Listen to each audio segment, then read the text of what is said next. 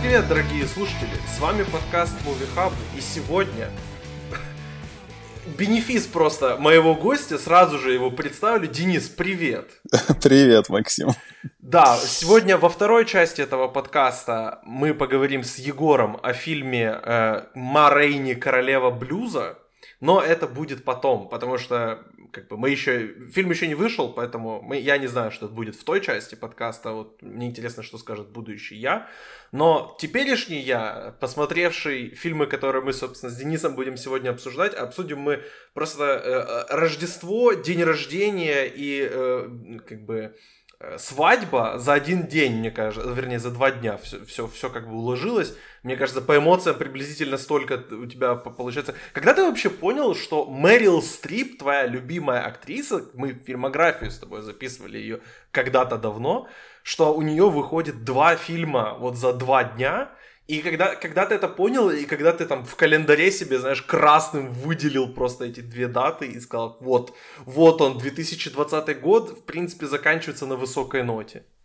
Ой, на самом деле э, это произошло не так уж давно, потому что если у выпускного твоего, очевидно, любимого фильма дата была намечена уже, наверное, где-то с лета, то вот второй фильм, довольно такой кулуарный и не сильно известный, э, пусть говорят, он обрел дату релиза вот сравнительно недавно. Я не знаю, кто тут был тот гений, который поставил эти фильмы с разницей в один день, но, очевидно, он э, знает о моем существовании и хотел меня очень сильно порадовать.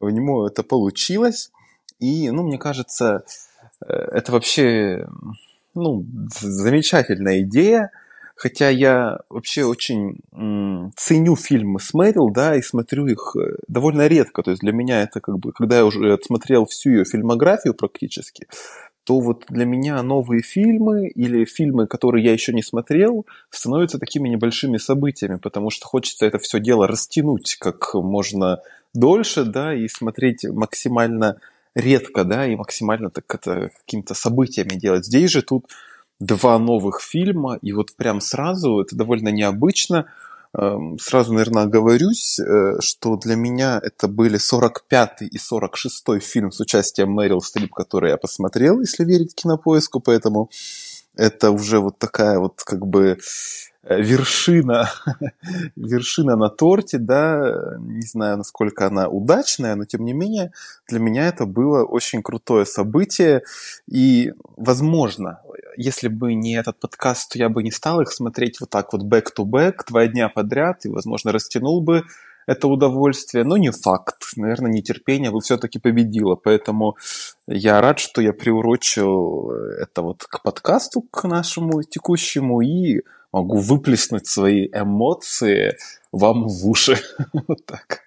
Слушай, давай тогда, во-первых, еще раз выделим, какие же фильмы мы сегодня обсудим. Это, собственно, фильм Райана Мерфи «Выпускной», который вышел на Netflix, который вот мы знали о его существовании уже где-то около года, я помню еще зимой прошлой мы как-то обсуждали, что вот Мэрил Стрип будет в мюзикле в 2020 году, когда это мы увидим, непонятно было, ну вот да, где-то в районе лета мы узнали, что он выйдет в декабре, и Стивен Содерберг, человек, который снимает фильмы просто за два дня, мне кажется, вот он снял предыдущий, собственно, фильм, фильм с Мэрил Стрип, Ландрам, который сейчас на кинопоиске уже называется Ландромат, но мы его, мы-то его называли Прачечная, и он, собственно, человек, который снял кучу всего, там вы его знаете наверняка по 11 друзьям Оушена, вне поля зрения, э, секс, ложь и видеопленка, то есть очень известный режиссер, и он известен особенно в последние, ну, лет 10 тем, что он любит снимать э, вот очень быстро, очень в таком как бы быстром темпе, поэтому да, пусть говорят, он снял, насколько я знаю, еще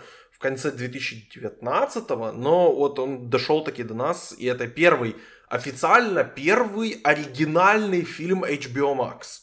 Вот в, как бы в, ком, в комбинации с нашим стримом с Егором, который мы провели, о том, что HBO Max меняет кино и смерть кинотеатров близится, это очень интересно посмотреть на этот фильм как на вот первый субъект собственно, меняющегося кинобизнеса. С какого ты бы хотел начать? Потому что мне кажется, что вот у нас на «Пусть говорят» будут приблизительно одинаковые эмоции, а на выпускном мы прям вот, вот там, вот там мясцо. Поэтому ты хочешь с него начать или его оставим как на десерт?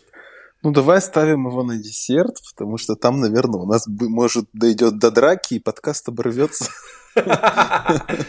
А, я тебе обещаю, что до драки не дойдет, но мы, ну да, но я думаю, что пару, парочку э, как бы, атак и защит в, э, в адрес Мэрил там, там будет, поэтому мы оставим это на десерт, действительно, давай тогда поговорим, пусть говорят, Мэрил Стрип играет здесь писателя, которая вот хочет написать сиквел типа вроде бы к своей известной книге, к своему хиту, и она хочет также поехать в Англию, получить литературный приз.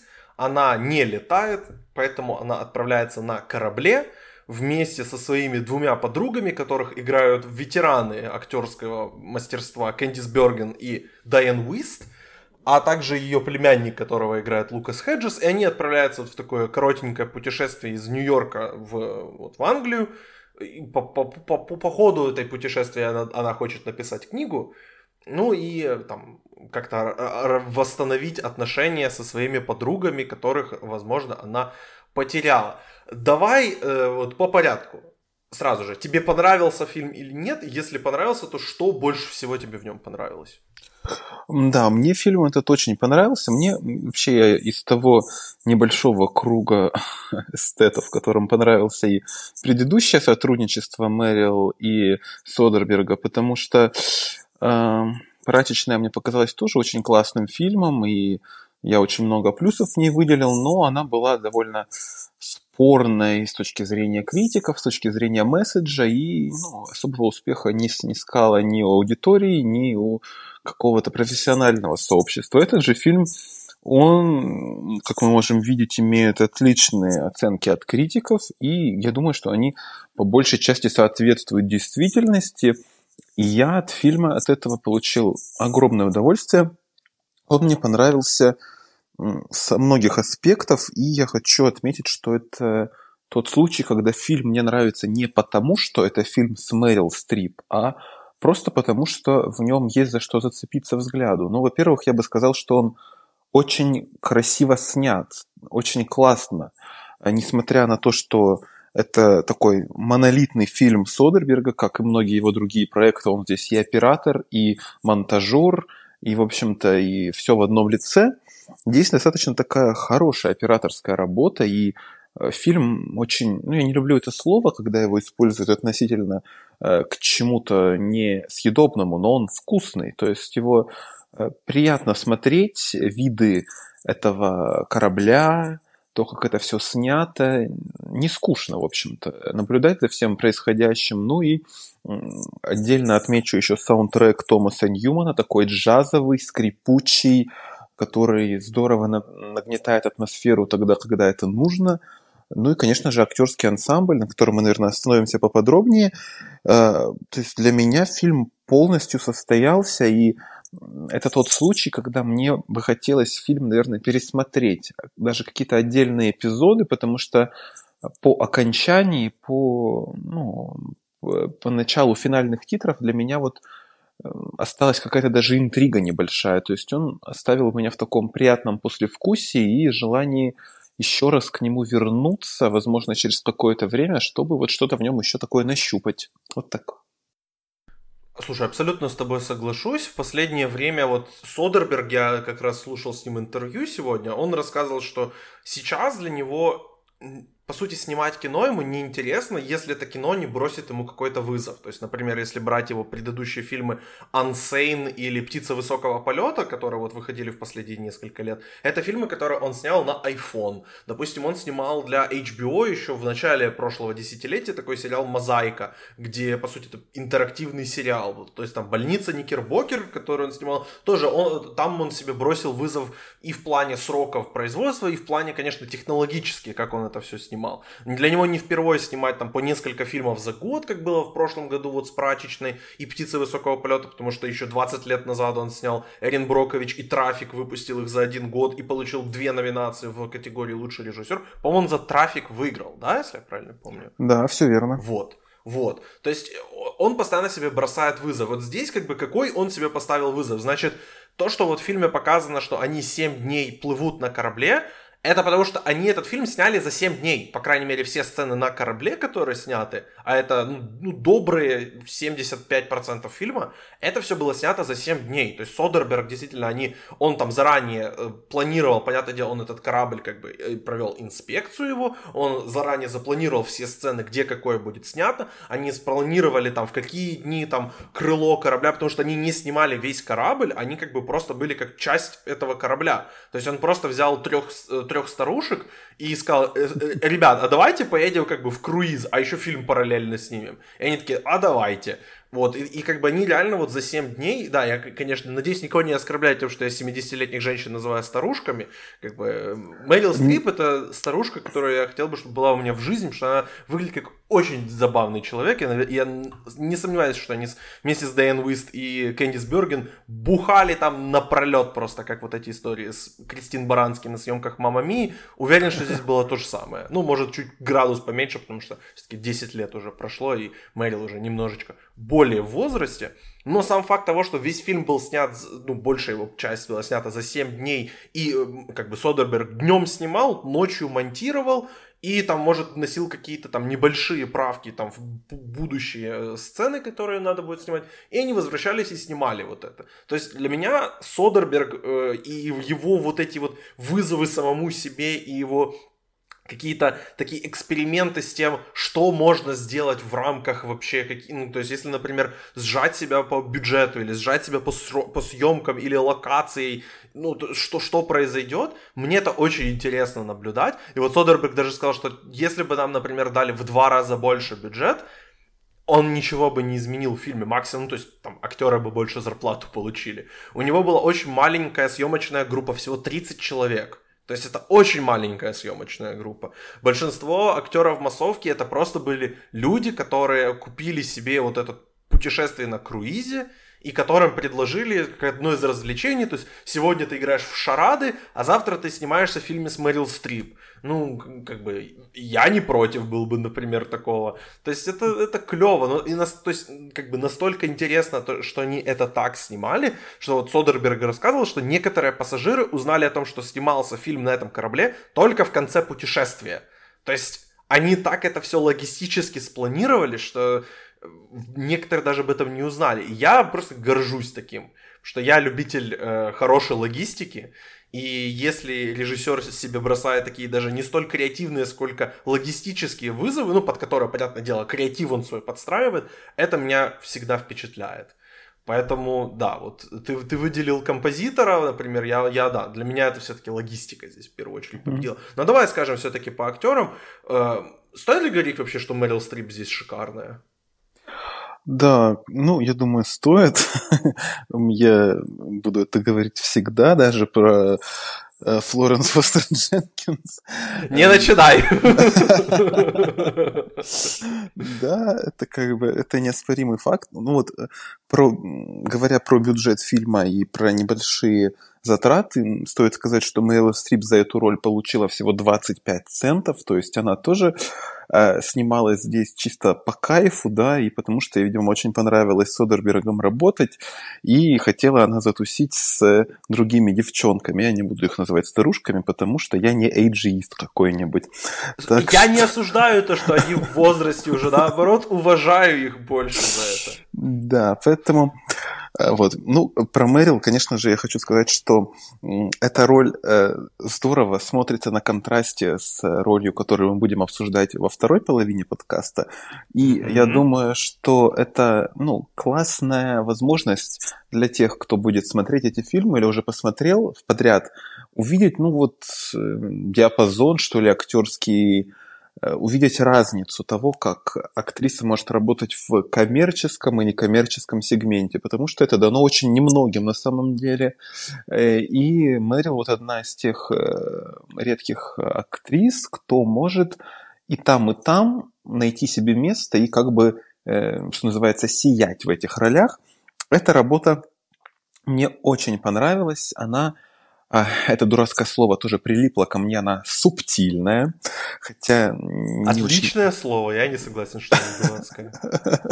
Ну, оно такое уже какое-то немножко заезженное, но тем не менее оно сюда подходит. Это роль, которая строится на каких-то небольших акцентах, она очень аккуратная, негромкая, и самое главное, что э, Мэрил здесь является частью ансамбля.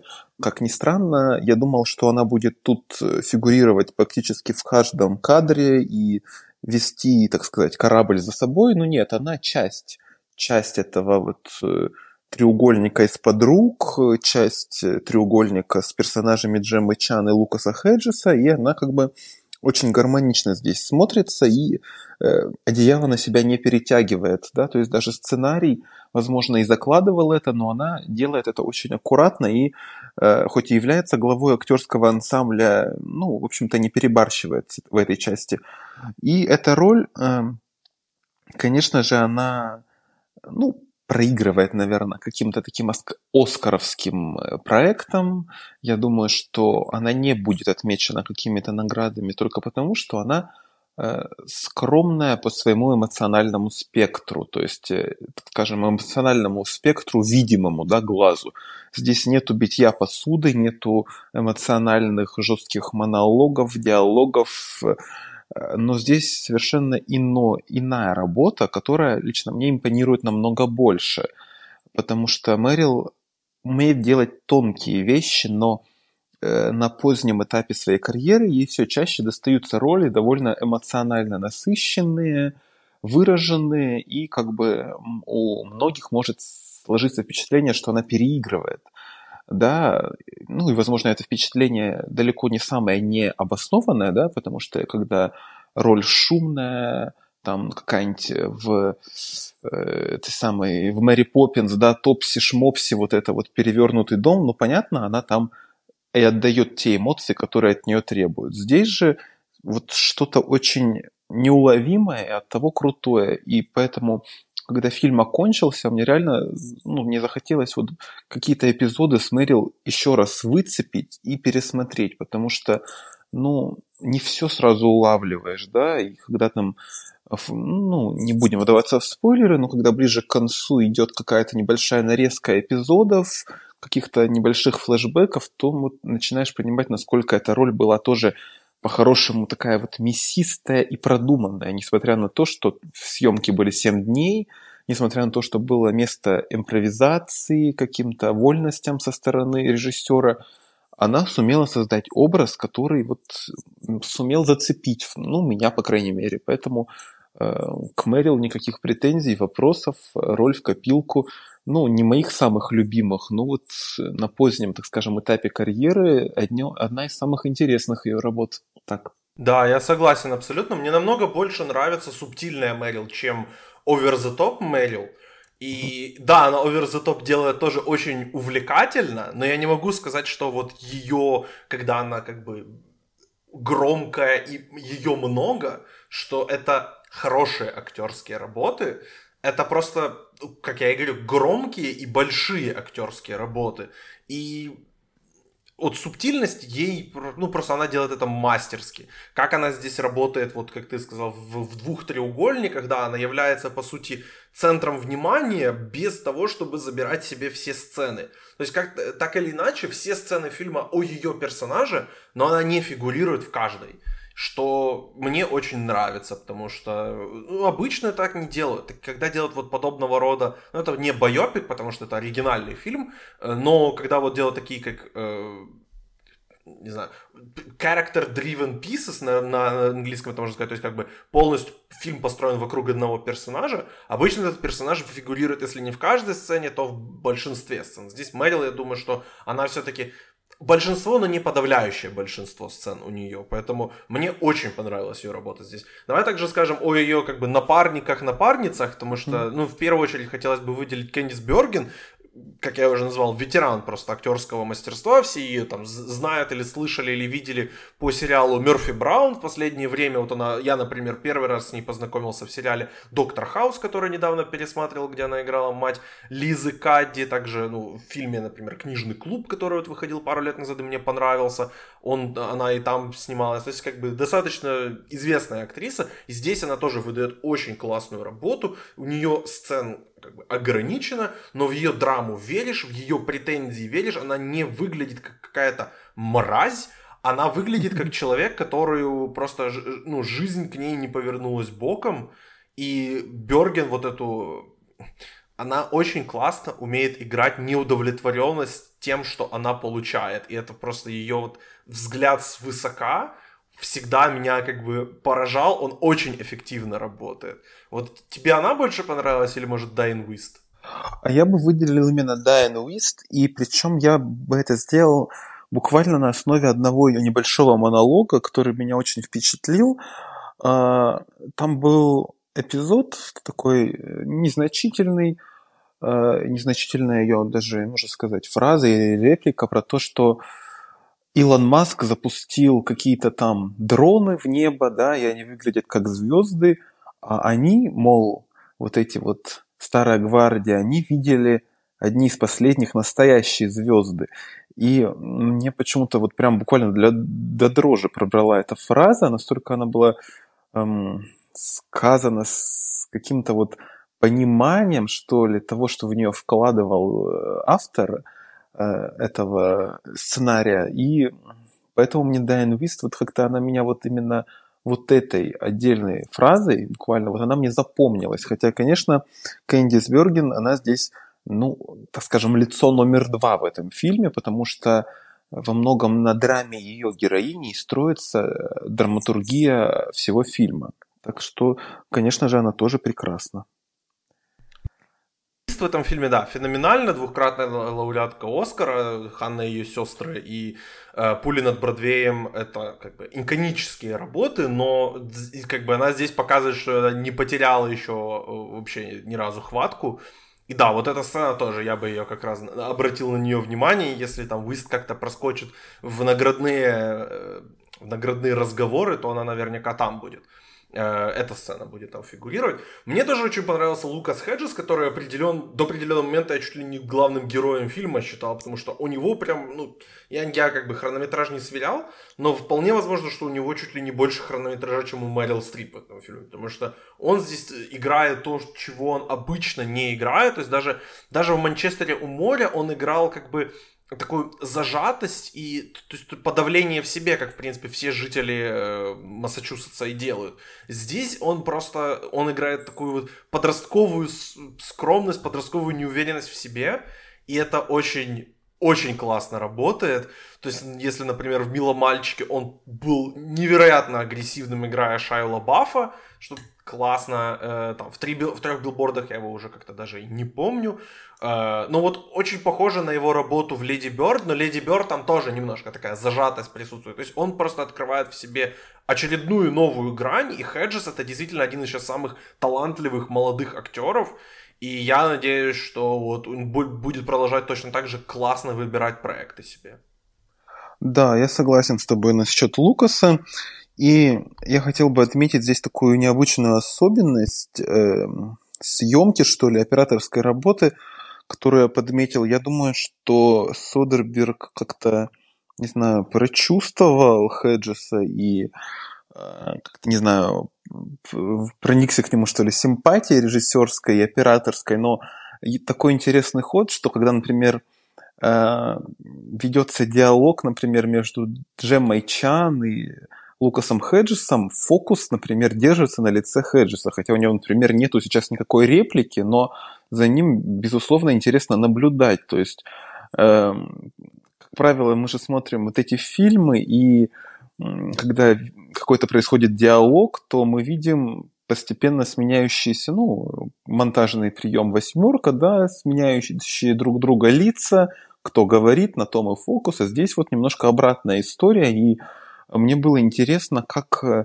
ну, такой молодой актер может сыграть ну, бездействие. То есть как он может просто существовать в кадре. И мне это очень понравилось. То есть он э, как бы вот реально выражает какие-то эмоции, да, если это интерес, то интерес, если э, просто он слушает, то он просто слушает и как-то вот это цепляет и создает ощущение реальности происходящего, то есть добавляет вот этому фильму, который будто бы немножко отдален от тебя, потому что проблемы вот этих богатых белых лейди, они немножко, ну, могут показаться не такими актуальными для человека, живущего в среднесуточная температура минус 25 в настоящий момент. Но вот за счет каких-то таких приемов фильм оживает, и в этом непосредственно есть заслуга и Лукаса Хеджеса, который очень такой мирской в этом фильме, такой вот проводник, что ли, зрителя в мир вот этих вот э, тонких материй писательских, которым, ну, которые не каждому могут быть понятны. Да, да, я согласен. Давай тогда подводить итоги. Mm-hmm. Собственно, ну, у нас с тобой оценки немножко разнятся. Я даже не сказал, не знаю, почему я поставил ему э, там оценочку чуть пониже, чем ты. Я не сказал бы, что я нашел какие-то недостатки у этого фильма. Да, он, он достаточно такой медленный, размеренный, но он попадает в ритм с вот путешествиями на корабле. То есть то, как я слышал их описание, видел там в видеоблогах там Антона Птушкина или Руслана Усачева. В принципе, вот я как бы тоже, то, что я представлял об этом, то так и выходит. И когда ты находишься в, в отрыве от мира просто непонятно где, и единственное, что там есть, это старики и волны, ну, как бы, вот так оно, так жизнь не будет тебе чувствоваться. Поэтому я не сказал бы, что он затянут, фильм час 50 идет, это там на 10 минут дольше, чем мой любимый хронометраж час 40, но час 50 вполне тоже нормально. Э, то есть я бы не сказал, что это затянут или скучный фильм. Ну, как-то вот нет у него чего-то такого. Опять же, это вот это такое mm-hmm. описать, как... Ну, сложно мне писать, что такое такое. Ну, опять же, я просто знаю, что и Содерберг может лучше, и, и Мэрил не выдала там свою какую-то топ-10 работу за карьеру, и Берген и Уист просто отработали как бы на своем классном уровне как-то вот фильм не прыгает выше своей планки для меня, например. Вот ты поставил оценку повыше, это может даже один из твоих любимых фильмов года. Вот mm-hmm. финальные мысли. Почему как бы так? Да, ну, для меня, конечно, этот год э, не показатель любимости фильмов. То есть тут, э, конечно, если бы он вышел в прошлом году, то вряд ли бы он мог э, на что-то претендовать. Но мне этот фильм Э, я тоже хотел вам поставить оценку ниже до определенного момента, но вот буквально на последних кадрах он заронил во мне какое-то зерно, вот, ну, он какой-то стал для меня чем-то неожиданным под конец. То есть для меня это было удивительно. И я хочу еще так вот э, финальной строкой отметить э, сценарий и тем, и, так скажем, сценариста. Это никому неизвестная Дебора Айзенберг, она, это ее первый сценарий, но меж, между тем она там профессор э, Колумбийского университета, автор каких-то коротких рассказов, да, и чуть ли там не лауреат миллиона премий. То есть она абсолютно человек сторонний от кинематографа создала вот какую-то вещь, понятную себе. То есть я смотрю, что ей 75 лет, то есть она вот писала, грубо говоря, о себе, и вот э, чувствуется, что это какой-то личный фильм от человека, который вот к кино не имеет отношения, и при этом он сталкивается с Содербергом, который вот самый, наверное, ну, один из самых таких киношных людей, вот, э, в, кто творит сегодня, да, таких вот режиссеров, которые вот прям вот любят киношное вот такое мясо. И в итоге мы получаем фильм, мне понравился один эпитет, который я увидел в чем-то отзыве, в заголовке, что это э, лучший фильм Вуди Аллена, который он не снял. То есть это действительно такой какая-то вот Вудиалевщина, это вот э, что-то, может быть, даже от Жармуша, это такой легкий фильм э, со своей драматургией, со своим юмором, с какой-то даже концовкой, с небольшим стаккато под конец, то есть эмоциональным э, усилением, но при этом он вот остается, как ты правильно отметил, вот в той позиции, в которой он и должен был остаться. Поэтому для меня это очень приятное времяпрепровождение, э, наслаждение от перформансов. И, э, конечно же, в 2020 году это ну, настоящий подарок под конец года такого не особенно насыщенного на шедевры.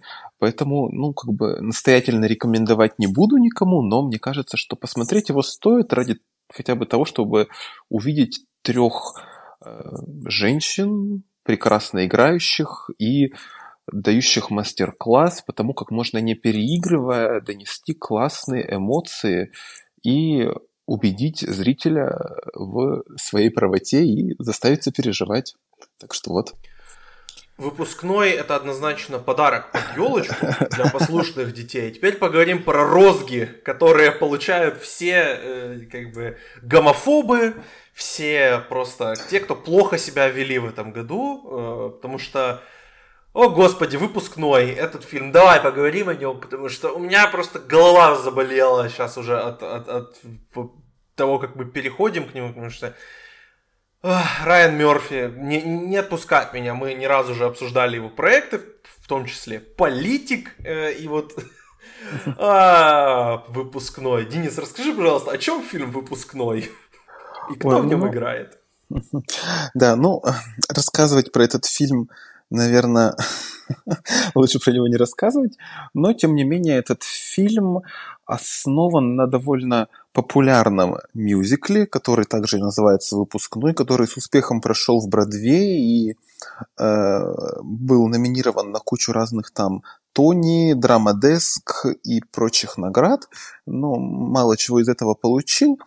Э, и он повествует о группе э, разновозрастных, но довольно взрослых актеров Бродвея, которые провалились на этом самом Бродвее, хотя с трудом верится, что Мэрил Стрип может провалиться где-то, ну вот как будто бы ее героиня вместе с Джеймсом Карденом, Корденом, неважно, не хочу про него говорить, Николь Кидман и э, какой-то еще чувак, который часто мелькает у Райана Мерфи, который мне тоже не особенно нравится. В общем, они отправляются в небольшой городок в Индиане, где девочка хочет пойти на выпускной с другой представительницей своего же пола, но ей этого не позволяет э, консервативное сообщество этого города. Э, конечно же, сразу представляется какая-то аналогичная ситуация в России, и у нас этот мюзикл бы получился намного более интересным, и, наверное, снимать бы его пришлось Тарантино, как минимум. Эм, но драматургия, которая здесь имеется, она, конечно же, очень попсовая, но, тем не менее, наверное, для какой-то аудитории она работает. Поэтому я бы не стал уж э, сильно критиковать этот сюжет, хотя описание звучит очень бредово, особенно в 2020 году, который, ну, доказал, что, ну, толерантность, она расползлась уже везде, и как бы с победой Байдена, я думаю, э, такого мюзикла бы уже, наверное, нигде не было и не будет. Но э, мы цепляемся за крохи э, каких-то республиканских суровых настроений и вот выстраиваем такой вот э, драматический сюжет в рамках легкого мюзикла. Вот если так описывать, что-то такое выходит. Слушай, ну, с одной стороны, да, но вот единственное, что по поводу там толерантности вот этого всего я добавлю, что у нас на нашей э, ленте спортивной, когда говорят о баскетбольной команде штата Индиана, там тоже постоянно шутят о том, что в этой команде играют только белые. Поэтому, как бы, если бы, да, действие происходило, например, в Нью-Йорке или там в Лос-Анджелесе, это, наверное, было бы неправдоподобно. Но то, что это действие происходит в Индиане, это делает фильм более правдоподобным, но как бы о правдоподобности здесь речи нет, субтильность как бы вышла и вот осталась, мне кажется, на корабле, на корабле вот том вот из э, «Пусть говорят», потому что здесь его просто, она отсутствует. Значит, э, ну давай по порядку. Моя основная претензия к фильму в чем? Это не, естественно, не там, даже не Мэрил Стрип, хоть она мне здесь с натяжкой понравилась. Ну, а, а, как бы о ней мы еще поговорим. У меня большие претензии наверняка будут просто к основному э, мюзиклу, с которого это все взято, и к сценарию, который в итоге вышел. Потому что здесь есть классный фильм. Он спрятан глубоко, но он, он здесь есть. Это фильм, где главную роль играет Джо Эн Пелман, Джо Эллен Пелман, простите, которая исполняет роль той самой девочки, которой не разрешают пойти на выпускной. Здесь есть э, актриса, которую зовут Ариана Дебос, собственно, которая играет ее э, подругу, с которой она хочет, девушку, с которой она хочет пойти. И вот о них фильм, да, это получился бы, возможно, стандартный там подростковый ромком. В принципе, был вот пару, пару лет назад выходил фильм с любовью Саймон, который, ну, чем-то был бы, наверное, похож вот на этот. Единственное, что с любовью Саймон там о э, парнях, это был бы о девочках. Вот, классно. Но реально здесь как будто вот этот элемент того, что бродвейские звезды врываются в этот городок, это выглядит, ну, то есть и в самом фильме это выглядит инородно, но это и по структуре выглядит инородно, потому что в итоге-то я уверен, что переработав этот сценарий и убрав их, фильм бы стал короче, ну, наверное, в два раза, и на него нужно было бы накидывать еще какое-то мясцо, но он бы не э, стал хуже, точно. Потому что в, в итоге, как бы, мне вот э, элементы более интимные, элементы более э, нежные, более как бы такие о, говорящие о простых вещах, они мне понравились намного больше, чем драма. Так, я буду настаивать, что мы его будем называть Джеймс Карден, потому что ну, это смешно. Э, вот его вот эта вот драма и Трейси Ульман, которая там появляется в конце фильма, и вот Николь Кидман, которая, ну вот реально, если я говорю, что в принципе их всех троих можно вырезать, то Николь Кидман в, в первую очередь, она ничего не делает в этом фильме. У нее одна песня, и все, и она ничего больше не делает, кроме этой песни. И песня ну, такое. О песнях мы еще наверняка поговорим. Ну и как бы, да, конечно, мы потеряли бы работу Мэрил Стрип здесь, и не хотелось бы этого делать, но я не думаю, что фильм стал бы сильно хуже, если бы, и он наверняка стал бы лучше, если бы просто всех этих персонажей убрать из фильма и просто сделать фильм действительно о девочке, которая хочет пойти на выпускной, но ей не разрешают э, гомофобы. Все как бы я думаю, что главная проблема кроется где-то вот здесь. Давай оспаривай. Так, ну, я вообще сразу э, оговорюсь, как я лично воспринимаю этот фильм. Э, для меня это чистый кэмп. Ну, то есть, э, как бы тут, наверное, стоит немножко пояснить, что кэмп – это э, такой, такая эстетика, жанр. И вот я специально открыл э, словарик, чтобы э, дать э, небольшую характеристику, да. Для Кэмпа характерны повышенная театральность, любовь к искусственности, преувеличенность до гротеска, некоторая вульгарность, э, сочетание игры и серьезности. То есть, если смотреть на этот проект через призму Кэмпа, то он э, замечательно вписывается в эту концепцию. То есть, это действительно что-то несочетаемое, вульгарное, театральное. Но если ты смотришь вот с этой позиции, то можешь э, начинать получать от этого некоторое удовольствие. То есть это из, той, из того разряда, когда что-то сделано настолько плохо, что оно становится хорошим. Но при этом я не могу сказать, что здесь что-то сделано плохо, да, то есть как бы проект очень большой, дорогой, качественный и так далее, то есть претензий никаких э, нет и быть не может, но с точки зрения вот именно несочетаемости этих сюжетных линий, мне кажется, здесь вот как раз-таки желание э, сочесть э, некоторую искусственность с натуральностью. И желание Райана Мерфи, в свою очередь, э, так скажем, слить воедино свою прошлую увлеченность школьными мюзиклами, да, Э, которые он в Гли израсходовал всеми возможными способами, и его э, новую любовь к какому-то пафосному излиянию мыслей, к э, излишней стилизации, да, которая прослеживается буквально во всех его последних э, телевизионных проектах, да, даже в той же «Сестре Рэтчет», невозможной, в которой, блин, все стены раскрашены в разные стены, все там Э, нянечки в разноцветных фартуках ходят. Короче говоря, вот именно если смотреть на этот э, проект э, через вот такие вот очки, грубо говоря, ироничные, то можно как бы его прочувствовать немножко на другом уровне. Хотя вот если его смотреть вот по-серьезки, то ты будешь действительно находиться в легком недоумении и думать, ну вот действительно, вот эта девчонка со своей драмой, да, вроде такая вот настоящая, и голосок у нее чистый, вот почему вы мне показываете этих старперов, разряженных какие-то блин, поетки. Ну, что за дебилизм? Но если ты вот как бы абстрагируешься, то, мне кажется, э, можно получить кайф. И у меня самое главное это получилось. Хотя, конечно же, легкое раздражение по отношению к Райану Мерфи и его методам, ну, от этого никуда не деться. Так. Слушай, это интересный взгляд. Наверное, так и стоило на это смотреть. Я не сказал бы, что я прям его всерьез воспринимал, этот фильм. И там смотрел его на том же уровне, как я там смотрел того же Манка. Но, ну, как бы абсолютно разные категории фильмы. Но хотелось всего-то все-таки какого-то ну, высокого чего-то. Я понимаю, что там Мэрил, да, последние десятилетия она делает такие фильмы, там тот же «Чем дальше в лес» тоже адаптация бродвейского мюзикла. То есть, э, там, ну, «Мама Мия» это вообще, ну, вот, у меня даже главная претензия есть еще, одна из главных претензий есть к, мюзи- к музыкальной составляющей этого мюзикла. Как бы э, о том, что песни ужасные, это, ну, говорить вообще не стоит. Там от силы, ну, две песни, может, хорошие есть на весь фильм. Ладно, пускай. На меня, даже как бы в хорошо сделанном мюзикле паршивая музыка нормально может сработать. Окей. У меня проблема в том, что как бы структура мюзикла есть какая. Персонажи говорят, если их переполняют эмоции, и они уже не в состоянии говорить, они начинают петь. А если они настолько уже не, их переполняют эмоции, что они не могут петь, они начинают, начинают танцевать. У этого фильма просто нету вот эмоционального какого-то баланса. Этот, я вот посчитал и зашел в Spotify даже, посмотрел, у фильма в официальном саундтреке 21 песня на 2 часа 10 минут хронометража, а к хронометражу мы еще вернемся. Как бы слишком много песен, ну нужно вырезать было, ну как минимум 4, потому что мне не хватало в какой-то момент просто времени перевести дух.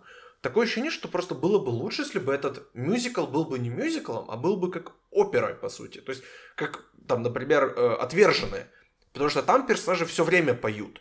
Там они поют, понятное дело, там на разных регистрах, на разные там тональностями, разными, как называется, ну, в общем, громкостью.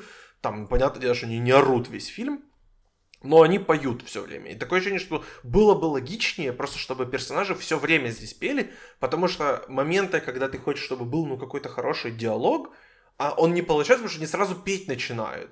То есть там Мэрил Стрип идет там мириться с Киганом Майклом Ки, опять же, о нем еще надо будет сказать, тоже ты не успеваешь как бы вообще времени уделить этому, этому моменту, потому что она сразу петь начинает, и как бы мозг начинает как бы перестраиваться, работать в другом абсолютном режиме.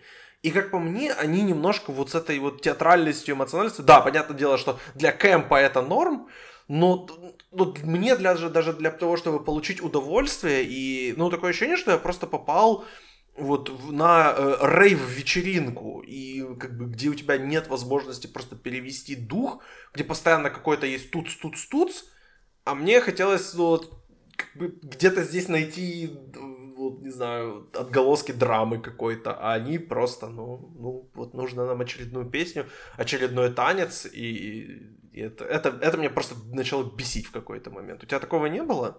Не, я с тобой согласен в той части, что песенная составляющая здесь довольно слабая. Тут я спорить не буду, потому что, э, ну, в мюзиклах, которые, ну, мы, там, не знаю, относительно недавно могли лицезреть, тот же «Чем дальше в лес» или ну, какие-то более высокие такие удачные проекты типа «Ла Ла Ленда» или «Чикаго», все равно там песни где-то куда-то въедаются, они запоминаются, они работают как песни. То есть, ну, они, что называется, кэтчи, да, они цепляют. А здесь, э, как правило, все эти песни, ну, как-то мимо кассы, ну, лично для меня были. То есть, э, за исключением, ну, пары, пары перформансов Мэрил, которые мне, на самом деле, вне зависимости от того, что это было именно Мэрил, понравились, как ни странно. Ну, я, это потом отдельно э, обсудим. В, в большей части, да, действительно было ощущение какой-то натянутости, то есть, э, когда начинается песня, она начинается вот ну, на сырой почве, условно говоря. Все равно для жанра мюзикла должна быть какая-то подводка, она должна быть максимально естественной. Здесь же ну, даже нет попытки как-то это все связать воедино, и поэтому фильм смотрится до некоторой степени схематично. То есть вот у нас идет песня, сейчас у нас будет перекидка тремя-четырьмя фразами, и вот у нас снова будет песня в другой локации, тут у нас снова свет розовый спустится на героев, полетят какие-нибудь лепестки, и ну, в какой-то момент это уже немножко приедается. Но, но, но, но, но, опять же, э, в какой-то степени это и работает, потому что если бы, наверное, все песни цепляли и э, запоминались, то тогда бы это был бы, ну вот действительно, Гли э, Райана Мерфи, ну, в котором были каверы, конечно, но все-таки здесь э, немножко другой материал, и эти песни, ну, они являются своего рода, ну, как бы, мы же не запоминаем все диалоги из фильмов, да, то есть не, не обязательно должны нам все нравиться. Так и здесь вот я воспринимаю эти песни как часть какого-то материала, как часть э, сценария, да, и поэтому вот тоже опять с такой позиции мне как бы особого раздражения и претензий нет, хотя я бы сказал, что вот если по музыке говорить, то я бы ее немного осовременил, э, я бы сделал ее менее пластиковой, потому что эта музыка, ну, так образца года 2008. То есть вот этот был лак для волос, по в 2007 году, вот это из той же оперы, вот какое-то вот такое Э, и такое бродвейское исполнение, то есть это открытый звук, это максимальная четкая артикуляция, то есть вот тут даже, не знаю, человек, у которого словарный запас из трех слов по английскому языку, он поймет все, то есть тут вот каждое слово пропето так, что вот его слышишь. То есть, ну, это вот такая бродвейщина в кино. Ну, тут вопрос нравится, не нравится. Я по этому вопросу, ну, такой, в нейтралитете. Есть раздражающие моменты, это не один из них. Так вот. Ну, даже вот говоря э, о, му- о музыке, ну, то есть, да, не все песни должны быть супер запоминающимися, не все песни должны быть там 10 из 10, но ну, я хотел бы запомнить, ну, вот из 21 песни, ну, я, ну, там, например, вспоминая лучший мюзикл там, последнего десятилетия, La La Land, я помню все песни из La La. Да, мне не, не, не все нравятся одинаково, конечно, там мне Another Day of Sun и City of Stars нравятся больше, чем там, э, не знаю, песня, боже, как она там, э, This Night Belongs to You, по-моему, в общем, первая песня Гослинга и Эмма Стоун совместно. Понятное дело, что те песни мне нравятся больше, чем та, но я помню ее, я помню номер, я помню, что они делали, там, ну, как бы вот этот кадр, который на постер попал, он из той песни, я это все помню. Здесь, когда я листаю вот саундтрек на Spotify, ну, я просто половины песен не помню, я понимаю, что все мои любимые песни как раз исполняет Джоэлин Пелман, то есть Just Breathe, ее первая песня, где как бы ее представление идет, ну, просто I Am песня, Dance With You это ее песня вместе с вот девушкой, то есть которая I Want Song, ну то есть типичная структура мюзикла тоже. Э, Алиса Грин, песня, собственно, Арианы Дебос, э, которая тоже I Am Song, о том, кто она такая. Э, вот мне они запомнились больше всего. Э, я не сказал бы, что мне не понравилось, как пела Мэрил. Мне достаточно понравилось. Это однозначно одно, одно из лучших ее именно песенных исполнений. Опять же, там, сколько этому помог, помог автотюн или нет, но мне намного здесь она больше понравилась, чем в той же «Мама Мия» где, ну, она откровенно была не готова еще, или там Рики, Рики Флэш, она тоже, мне кажется, не была готова. Когда она уже, по сути, 12 лет снимается вот, или в мюзиклах, или музыкальных фильмах, то она, ну, как бы все лучше и лучше становится. И сейчас я могу откровенно сказать, что ее песни мне понравились. И ее песенная работа, ее актерская работа, ну, скажем так, пусть говорят, было лучше. Здесь она вот то, о чем говорил, что мне не нравится в ней, в ней это ее вот over the top работа, где она прям вот на максимум постоянно подкручена, и мне это, ну, вот театральность вот эта излишняя, ну, мне такой не очень нравится у нее, она более, она выглядит неискренней просто, такое ощущение, что она это из себя выдавливает, когда она вот, вот, вот такие перформансы выдает, поэтому мне это не очень понравилось. О чем еще я хотел бы поговорить, это, ну, давай а, а Киган Майкл Ки. Вот, говоря о нем, у меня первый вопрос. Сколько лет персонажу Мэрил Стрип в этом фильме? У меня очень много вопросов. Сколько ей должно быть? Потому что я, там, я смотрел фильм активно, моя невеста сидела рядом, так она поглядывала иногда, и я говорю, ну Мэрил Стрип здесь не выглядит на 57, она не выглядит на 65, она все еще выглядит на 70, и это нормально, ей 71. Это нормально, что она выглядит на свой возраст. Но Кигану Майклу Ки 49. И как бы я, конечно, ну, типа я не против там разницы в возрасте, отношений, как бы, когда у людей разница в возрасте, тем более в таком уже почтенном возрасте, ничего не имею против, но просто мне кажется, что ее персонаж должен был быть моложе, чем она выглядела. Вот сколько ты думаешь ей лет, и как ты вообще относишься к вот этой части фильма? Слушай, у меня вообще, конечно же, мнение абсолютно противоположное. Мне кажется, что Мэрил в этом фильме выглядит вообще охрененно. Не знаю, особенно вот в линии каких-то флэшбэков, когда там, ну, понятно, падает удачный свет и э, более приятный удлиненный паричок на ней. Но мне кажется, что она... Нет, она в принципе выглядит очень круто для своего возраста.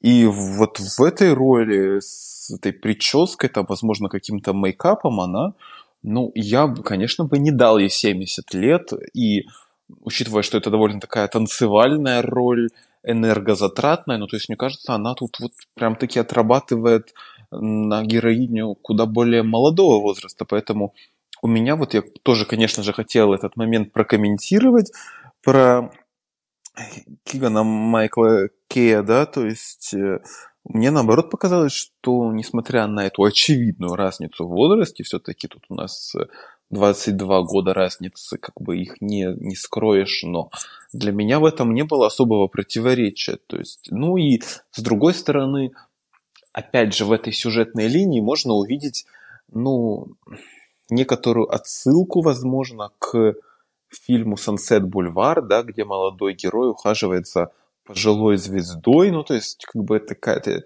такая сюжетная линия, которая вполне может существовать. То есть тут возраст Мэрил Стрип, на мой взгляд, не важен. То есть это отношение фаната и, и звезды. То есть как бы это здесь скорее более более должно бросаться в глаза, чем какие-то возрастные различия. Ну и все-таки я настаиваю на том, что Мэрил тут выглядит очень круто, и, в общем-то, мне нравится, как с ней поработали вот все эти товарищи по прическам и так далее. Она очень свежа, то есть она реально очень све- свежо выглядит вот во всех этих танцевальных номерах, поэтому, ну, не знаю, мне кажется, твои претензии это просто легкое хейтерство.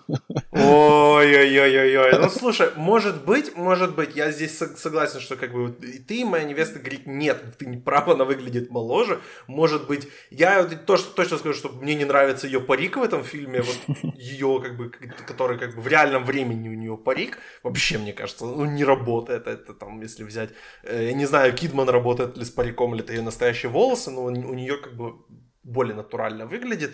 Но я, мне точно не понравилась их химия вот с Киганом Майклом Ки. Просто разного, не знаю, может из-за того, что я как-то не смог увидеть персонажей, я видел актеров, потому что тоже Киган Майкл Ки, ну, легенда комедии уже можно назвать его, то есть его дуэт с Джорданом Пилом, известно Ки Пил шоу, они, ну, вот он в последнее время там и в Киану был комедии, и в Хищнике, и там он разных, в общем, комедийных фильмах и сериалах появляется, но мне не показалось, что он на калибре просто находится одном с Мэрил, чтобы у них была вообще какая-то романтическая связь, потому что вот если вспомнить даже из последних э, фильмов Мэрил, где он у нее там или есть э, любовный интерес, или она там за, за, за кем-то замужем, то есть, например, в, там, в тех же Uh, там, в Мама Мия, да, она там, ну, там, Пирс Бростон, Стеллан Скарсгард, Колин Фёрд, все люди на ее уровне вполне. Там, если вспомнить тот же, я сейчас просматриваю, где, ну вот, Флоренс Фостер Дженкинс, там, э, там она с кем получается? С Хью Грантом. Ну, Хью ну, Грант. тоже, как бы, ну, приблизительно ее уровень. Чуть пониже, но приблизительно. Киган Майкл Ки на пару уровней ниже все-таки по статусу, чем она. И может из-за этого мне э, их комбинация смотрелась как-то неестественно. И просто, ну, потому что так, так сложилось. Это не то, не то, чего я бы хотел, скажем так. О чем еще ты хотел бы поговорить в контексте этого фильма, что тебе еще понравилось или не понравилось? Не, ну, продолжая все-таки тему Мэрил, я, кстати, мы забыли сказать, что в э, «Пусть говорят» она тоже поет в финальной части. Можно услышать ее певческий Кстати, да. голос, да, то есть... Э, И тоже хорошо поет. Да, ну, я как бы соглашусь с тобой, что, например, в Рики Флэш Э, например, ее вокал, он ну, был немножко в диссонансе с музыкой, с теми произведениями, которые она исполняла. То есть, ну, как бы такой органики не было. Здесь же вот э, в таком бродвейском формате, в каком-то, возможно, джазовой небольшой обработке, это все звучит намного лучше и органичнее. Я бы отдельно выделил вступительный ее номер, который называется It's Not About Me.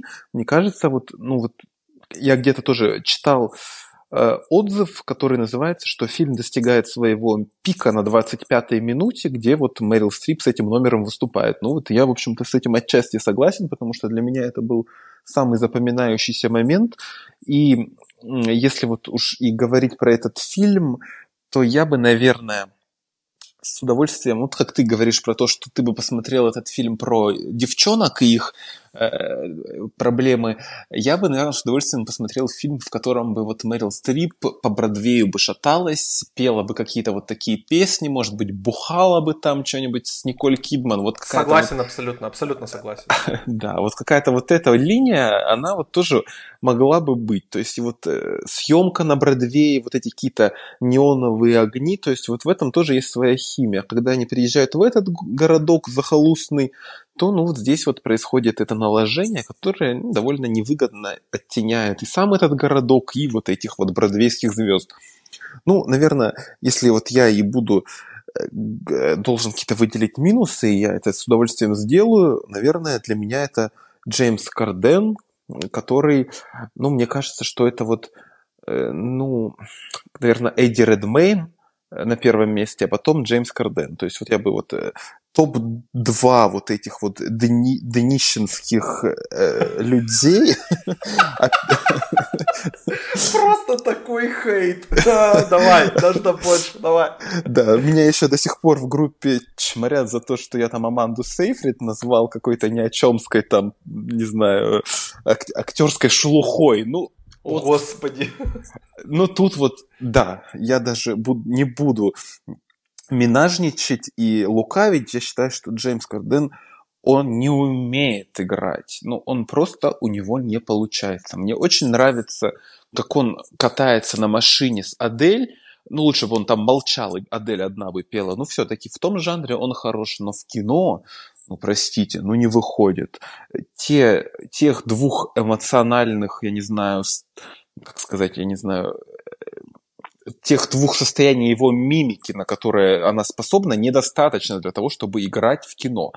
И когда особенно включается некий драматический сюжет э, с его персонажем, ну, мне кажется, это просто вот, ну, опускает фильм вот просто на дно бросает. И мне хотелось промотать, особенно вот когда появляется Трейси Ульман, я был в шоке от того, что Трейси Ульман, что это какая-то бабка в парике дешевющем с замшелом. Я не знаю, где они его раздобыли, потому что это какой-то просто пучок сена на голове, непонятно, в какой-то э, робе, э, в, в катушках, вот просто как будто бы ее вот, не знаю, все притесненные люди до этого пинали где-то в подворотне, и тут она пришла каяться. Ну, в общем, это вот эта сцена, мне кажется, это худшее, что могло бы вообще произойти с этим сюжетом, и оно произошло. Поэтому, да, вот эта сюжетная линия, я с тобой тоже согласен, она ни к черту. Николь Кидман э, тоже, прямо скажем, здесь не совсем нужна, хотя, ну, конечно же, она, ее всегда приятно видеть, и здорово, что она все-таки снимается в каких-то проектах, помимо своих многочисленных сериалов, которые все грядут и грядут после большой маленькой лжи. Но, прямо скажем, она здесь лишь для того, чтобы поднять некоторый э, статус фильма, привлечь какую-то новую аудиторию и так далее. То есть э, вообще ее персонаж, я э, как бы зашел на страницу мюзикла, да, и вот ее эта героиня, она идет где-то по ранжиру где-то на, на пятом, на шестом месте. То есть она как бы здесь, ну вот просто, наверное, вот как героиня, например, Трейси Ульман, то есть она тут как бы не, ва- не самый важный персонаж, но раз это Николь Кидман, ее немножко выдвинули вперед, и, в общем-то, ни к чему это особо не привело. Поэтому вот для меня этот проект сработал как такой хороший кэмп, и вот именно перформанс Мэрил Стрип, мне кажется, она играла как кэмп. То есть я вижу ее отношение такое максимально, что ли, несерьезное к этому проекту. То есть когда она э, вот это все играет и поет, ну, она получает от этого удовольствие, несомненно. Ей классно в этом материале, ей классно, что это она в таком большом блестящем проекте, да, но мне кажется, что она понимает всю суть, то есть она понимает, что вся та драматургия, которая здесь есть, она, ну, по большому счету, высосана из пальца, потому что она неоднократно в своих интервью отмечала, что она э, выбирает фильмы исключительно по сценарию. То есть, а здесь, ну, прямо скажем, сценарий довольно слабый. Я думаю, она вот э, с этим играет, и поэтому для меня этот перформанс, ну, он приносит мне не меньше удовольствия, чем ее работа в «Пусть говорят». Ну, если у нас все-таки тематическая такая Мэрил, Мэрил подкаст, то вот, наверное, о, ней вот я и говорю довольно много. Это не значит, что это исключительно потому, что я ее фанат. Ну, действительно, если говорить про эти два фильма и про выпускной, то, наверное, все-таки они примечательны в первую очередь из-за того, что здесь играет Мэрил, и, на мой взгляд, и там, и там она, ну, что называется, сияет в предложенном материале. Уж какого качества материала это судить э, каждому отдельно. Вот так. Слушай, я согласен с тобой вот по поводу Кидмана. По поводу Кардена, единственное, что я добавлю, я не могу человека серьезно воспринимать в кино после кошек. Э, он получил золотую малину за худшую мужскую роль второго плана в кошках. И как бы справедливо. Я думаю, что он идет, он, мне кажется, себе поставил просто хэнксовские вот эти вот, э, как это сказать, э, аппетиты что Хэнкс два подряд Оскара получил, а он две подряд малины хочет. Поэтому вот пожелаем ему в этом удачи, потому что мне кажется, чувак уверенно движется, как минимум на номинацию. Он здесь, ну, реально очень плох. Песни, ну, ну, ну более-менее, но они не абсолютно не запоминающиеся. По Николь Кидман добавить нечего. Скажу по Керри Вашингтон, это человек, который меньше всего здесь поет, больше всего играет, наравне с Киганом Майклом Ки. И Кэрри Вашингтон, ну, ну, она классная. Мне странно, что ее здесь сделали таким большим злодеем, потому что, ну, ну, ну странно, ну, типа, ну, это Индиана. Почему Кэрри Вашингтон злодейка? Непонятно. Но я рад, что, как бы, человек работает, ей, ей нужно больше проектов, по-моему, «Скандал» закрыли, или там последний сезон будет, поэтому вот надеюсь, что она вот, как бы поднимет себя немножечко, теперь будет работать в проектах получше, чем выпускной, она, да, она здесь классная. Э, на еще один недостаток я бы обратил внимание, это, естественно, хронометраж. Почему фильм идет 2 часа? Он там 10 минут это титры последние просто. Почему фильм идет 2 часа? Честно не понимаю. Даже при всей моей желании там разделить два фильма и просто сделать отдельный фильм про бродвейских, отдельный фильм про школьников, ну, окей, хорошо, уже есть выпускной как есть, но этому фильму не нужны 21 песня, ну не нужно этому просто. Ну, вырезать спокойно там 3-4 песни, например, ну вот мне это как бы номер понравился, но посыл песни и, и исполнение, ну, отвратительное. Это песня, которая называется, э, сейчас я скажу, она называется Love Thy Neighbor, это как раз, О. которую исполняет вот этот, тот самый чувак, имя которого ты не можешь запомнить, его зовут Эндрю Раннелс, Mm-hmm. Вот он там, да, часто снимается в проектах Райана Мерфи, и, и вот он поет, ну, прикольно поет, но месседж песни в том, что, типа, ты можешь объяснить логикой э, гомофобам, что быть гомофобом не стоит. Но, но так это не работает, к сожалению. Я понимаю, как бы, что э, Райан Мерфи, он, он сам э, гомосексуалист, но э, как бы ему виднее, наверное. Но я бы эту песню реально вырезал. У нее очень такой, у нее очень странный месседж. У нее очень, э, ну, номер сам, ну, ну, там танцульки есть, ну, песня есть. Ну, а, там спокойно можно. Песня вот длится на Spotify, сейчас смотрю, она длится 4 минуты 31 секунду.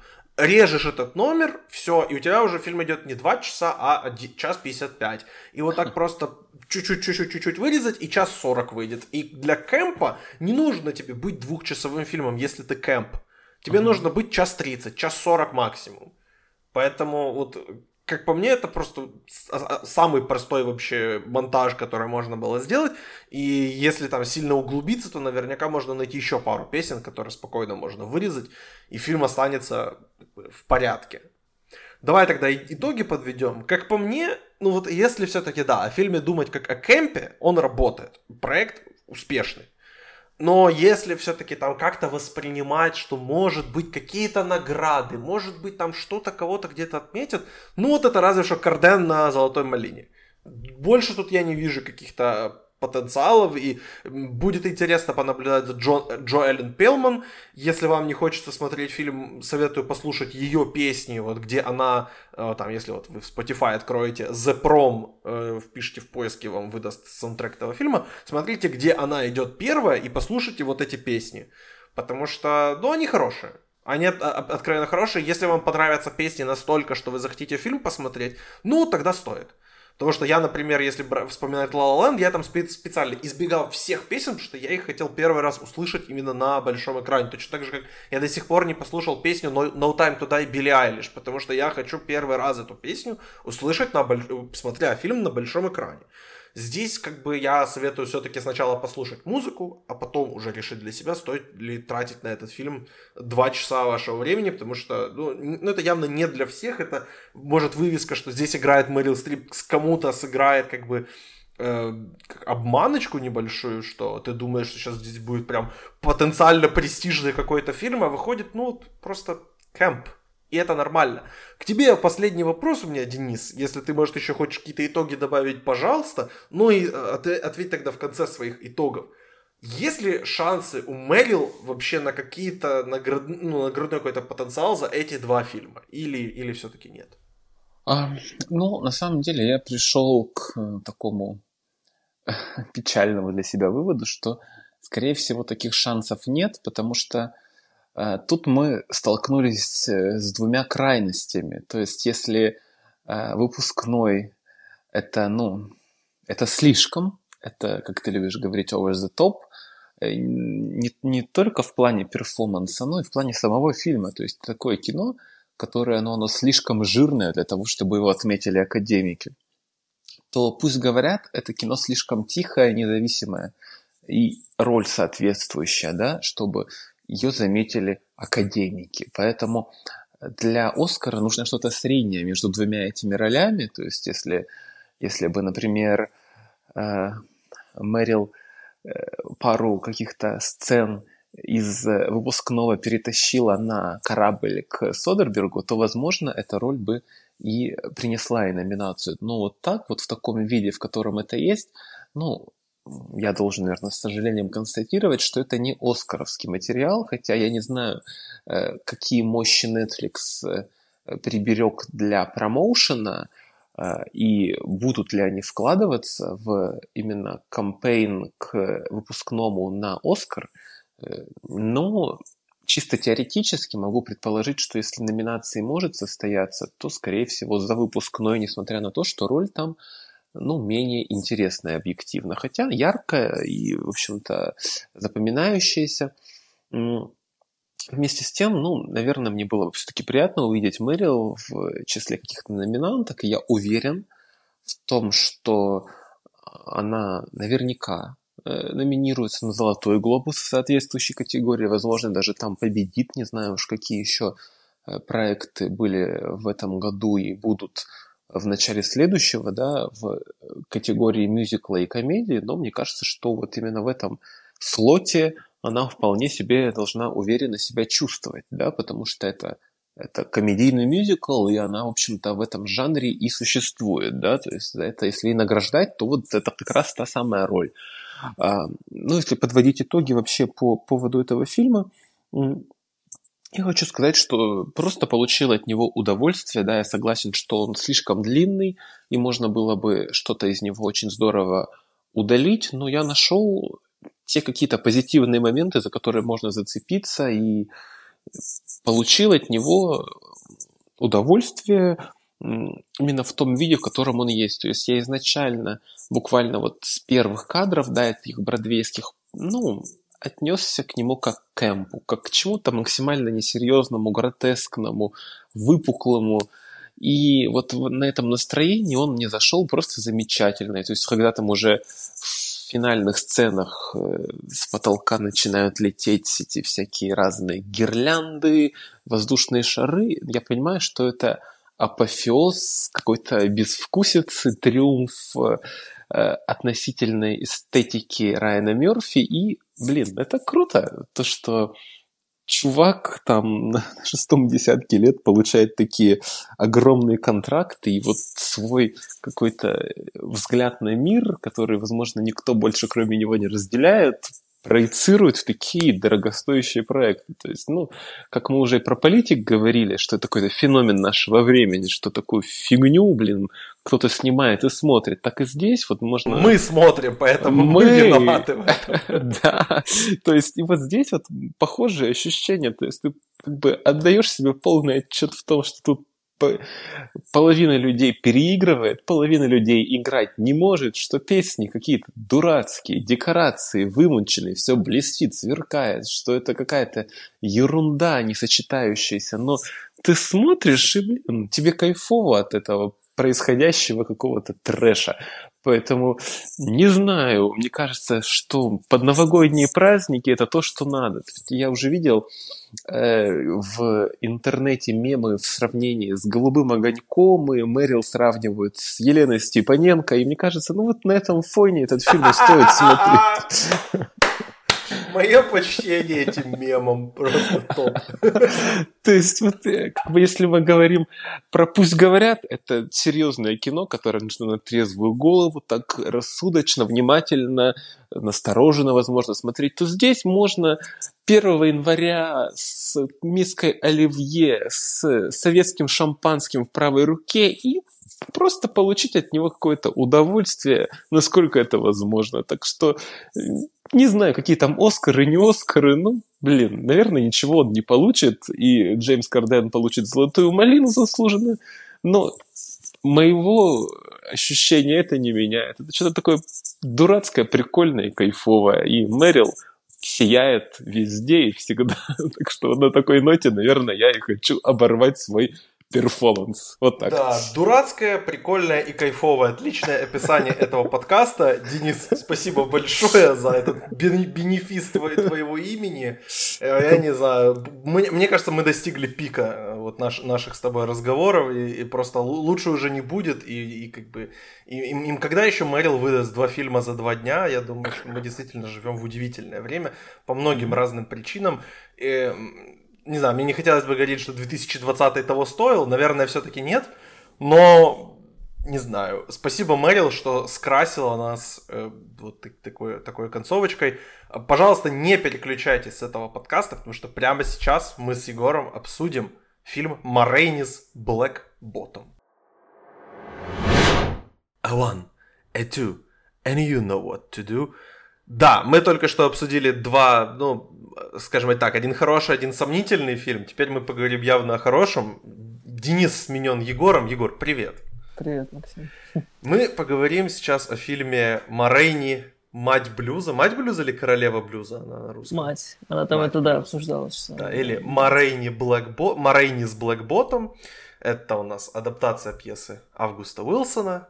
Виола Дэвис, Чедвик Боузман, Э, все, все наши как бы дела. Дензел Вашингтон в продюсерах, естественно, потому что как же можно продюсировать, э, вернее, адаптировать пьесу Августа Вилсона и Дензел не замешан. Поэтому, да, Дензел и Виола уже работали с его предыдущей пьесой, ну, с одной из его пьес, которая называлась «Ограды». Тогда эта пьеса, адаптация заработала несколько номинаций на Оскаре и принесла награду, собственно, Виоле Дэвис. И вот мы в 2020 году, у нас опять адаптация, и у нас опять как бы много здесь есть оскаровских амбиций. Вкратце, фильм о чем? Э, певица Ма Рейни из, э, вот она с южных штатов США, она приезжает в северные штаты, от конкретно в Иллинойс, в Чикаго, чтобы сделать э, звукозапись своих песен – она берет свою группу, в которой есть человек по имени, э, э как его там звали, Лини, Лени, как его Леви, на... Леви. Леви, вот, Леви, да, точно, точно. Леви, Ливи, его там по-разному в субтитрах почему-то назвали. В общем, э, она со своей группой приезжает на студию звукозаписи и пытается записать песню. Это как бы базово о чем фильм, но на самом деле, конечно же, он а намного больше у него есть, поэтому давай сразу вопрос, о чем, собственно, Марейни, не как бы сюжет, а тематически. Ну и понравился ли тебе этот фильм, если его можно назвать фильмом? Ну, я думаю, что все-таки можно, конечно, назвать фильмом. Это, несмотря на то, что фильм выполнен в таком театральном духе и э, помещение, в котором находится. То есть он очень такой клаустрофобичный, э, на самом деле, и такое ощущение, что ты находишься в театре и наблюдаешь действительно вот за этой за этими декорациями, которые выставлены очень скупо, но в то же время достаточно достоверно и аутентично. А это фильм, фильм о, о том, э, как в совершенно удивительных обстоятельствах жила и работала певица Морейни. Это 20-е годы 20 века. А, рабство еще не отменено, нет, оно отменено, но сегрегация там в самом разгаре, и все ненавидят афроамериканцев, и вот в этих условиях Морейни становится той личностью, которой восторгаются, в основном, конечно, афроамериканцы, но она умеет работать с белыми продюсерами в том числе. И фильм рассказывает также о том, как не все в представлении афроамериканской культуры завязано на Боге. И это тоже довольно интересный аспект. То есть мне показалось, что фильм, во-первых, фильм играет на руку то, что он очень короткий, он идет всего полтора часа, когда оригинальная пьеса вроде как она очень достаточно объемная, там и два, и три, по-моему, часа с антрактом идет она. А здесь как-то решили ее укоротить и пройтись по верхам, но мне почему-то это очень убедило, потому что фильм с необычной точки зрения рассказывает о, о том, как ну, мы все прекрасно знаем, как тяжело приходилось и приходится афроамериканцам, представителям афроамериканской диаспоры, как хотите называйте, сообщества. Но этот фильм еще рассказывает о том, как, насколько далеко насколько глубоко может отчаяться а, человек, а, терпящий унижение с самого детства. И, наверное, это больше относится вот к персонажу Чедвика Боузмана, Леви, а, но и Морейни здесь предстает, как мне кажется, не только просто вынесенным названием какой-то личностью, но и тоже отдельным персонажем, очень хорошей прописанной аркой. Поэтому тематический фильм рассказывает, конечно же, о а, об угнетении, а, о том, как присваиваются легко права на материал, любой авторский, а, и как афроамериканского человека могут абсолютно лишить всякого достоинства, просто лишив его там либо песен, либо материала, либо чего-то еще. То есть это фильм, который очень четко показывает эпоху э, исторически, но еще и а, довольно пристально смотрит в 2020 год и вообще вот в нынешние времена. А, собственно, этим летом проходили всем известные протесты, движение Black Lives Matter тоже было. Поэтому, как мне показалось, он очень современный и очень точно исторический. Вот. И я был удивлен, на самом деле, я немного ожидал от фильма. Я думаю, что, естественно, мне понравятся два центральных перформанса, и так и случилось. Но так, чтобы э, вот эту вот театральность мне донести и сделать для меня ее очень достоверной и очень аккуратной и выверенной, э, мне, меня это удивило. Поэтому я рекомендую этот фильм. Мы скажем это чуть подольше, почему конкретно. Но тематически меня абсолютно все устроило. Ни одной ноты не было фальшивой в этом фильме. А, ни одной какой-то натянутости и вот такой необычный энгл, что называется, вот с позиции человека, который разочаровался в Боге, когда на самом деле афроамериканцы, они, а, ну, мы, мы знаем их там и по, по спиричуэлсам, да, и по баптистской культуре какой-то. Ну, в общем, церковь для них а, это значит очень много, потому что в те времена, когда тебя постоянно угнетают и постоянно давят на себя эмоционально и физически, тебе стоит обратиться только к Богу. А здесь в этом фильме показано полное отречение себя от Господа и какое-то полностью такое очень необычно поставленное, очень необычно произведенное а, такое вот, еще раз повторюсь, отречение. Вот, поэтому мне показалось, что эта картина запомнилась и еще появится в сезоне обязательно, вот в том числе из-за своего тематического такого уклона, необычного, как мне показалось. Ну, это явно не Оскар Бейт. То есть, как бы мы не хотели там вот... Ну, нет, я думаю, что это все-таки Оскар Бейт. Нет. Э, Но смотря, многие... что мы подразумеваем под термином Оскар Бейт. Вот я недавно тоже слушал на эту тему подкаст, прям как бы как кто характеризует, что такое Оскар Бейт. Для меня это в любом случае это негативный окрас, который, то есть ты даешь, это как ты критикуешь фильм. То есть я не могу сказать, что условный там La La Land это Оскар Бейт, потому что La La Land это хороший фильм. Да, он делает, он делает много ну вещей, которые... Тоже можно сказать. Ну да, но я говорю, что я не могу хороший фильм назвать Оскар Бейтом. Вот в чем дело. То есть я могу, например, зеленую книгу назвать Оскар. Или там, ну нет, зеленая книга мне тоже понравилась. Как бы не, на, не настолько, чтобы лучшим фильмом ее назвать, ну, норм. Но, например, Богемская рапсодия. Вот это Оскар Бейт. Это отвратительное кино, которое при этом как бы заявляет о себе, что вот оно престижно, и это эффективно еще и работает. Морейни все-таки классный фильм. Но я не могу, поэтому для меня все-таки, вот из-за того, что я считаю, что Оскар Бейт это критика фильма, я не могу его таковым назвать. И режиссер Джордж Си Вульф, о котором я вообще ничего не знал, а человек уже работает ого-го сколько, вот, mm. может, ты, ты о нем чуть больше расскажешь, чуть попозже, но вот он смог создать вот, э, вот эту, да, атмосферу клаустрофобии, атмосферу какой-то такой э, накаленности и просто когда все против всех, и у каждого есть свои какие-то мотивации и амбиции, но при этом ты, они не пытаются работать сообща, хотя музыка, по идее, должна быть как коллаборативной какой-то работой. Здесь mm. все-таки все чувствуют друг друга э, своими врагами, даже там члены группы, они не готовы там заступаться друг за друга, они говорят, нет, ты сам по себе, я сам по себе, мы здесь делаем как бы, мы, мы на работу вообще пришли, э, и такое ощущение, что реально ребята как будто на заводе работают, и просто каждый там стоит у своего станка, и как бы ему норм. Но там вот они собираются и вместе создают какое-то искусство, они даже не считают это искусством. То есть они говорят, это, это ты не рисульки рисуешь, мы здесь просто мы играем музыку. Это не искусство. Перестань, что ты вот это выделываешься, говорят персонажи. Э, Леви. И вот мне показалось интересным то, что здесь действительно Морейни, она выведена в название, но не, мне не чувствуется, что Морейни здесь главная героиня, и что она вообще, то есть она здесь просто как какой-то полюс, вокруг которого, не знаю, как экватор, вокруг которого все собираются, и все вокруг которого дрожат и трепещут, но она здесь больше как повод собраться и повод вот эту э, как раз высказать драму и проблему и конфликт между ну, оно, да, э, белыми и афроамериканцами, еще... богатыми и бедными, чем как эта история о ней, это ее какой-то байопик. Я не как ничего вообще не знал, как бы я когда вот узнал об этом фильме, я первый раз вообще услышал имя Ма Рейни.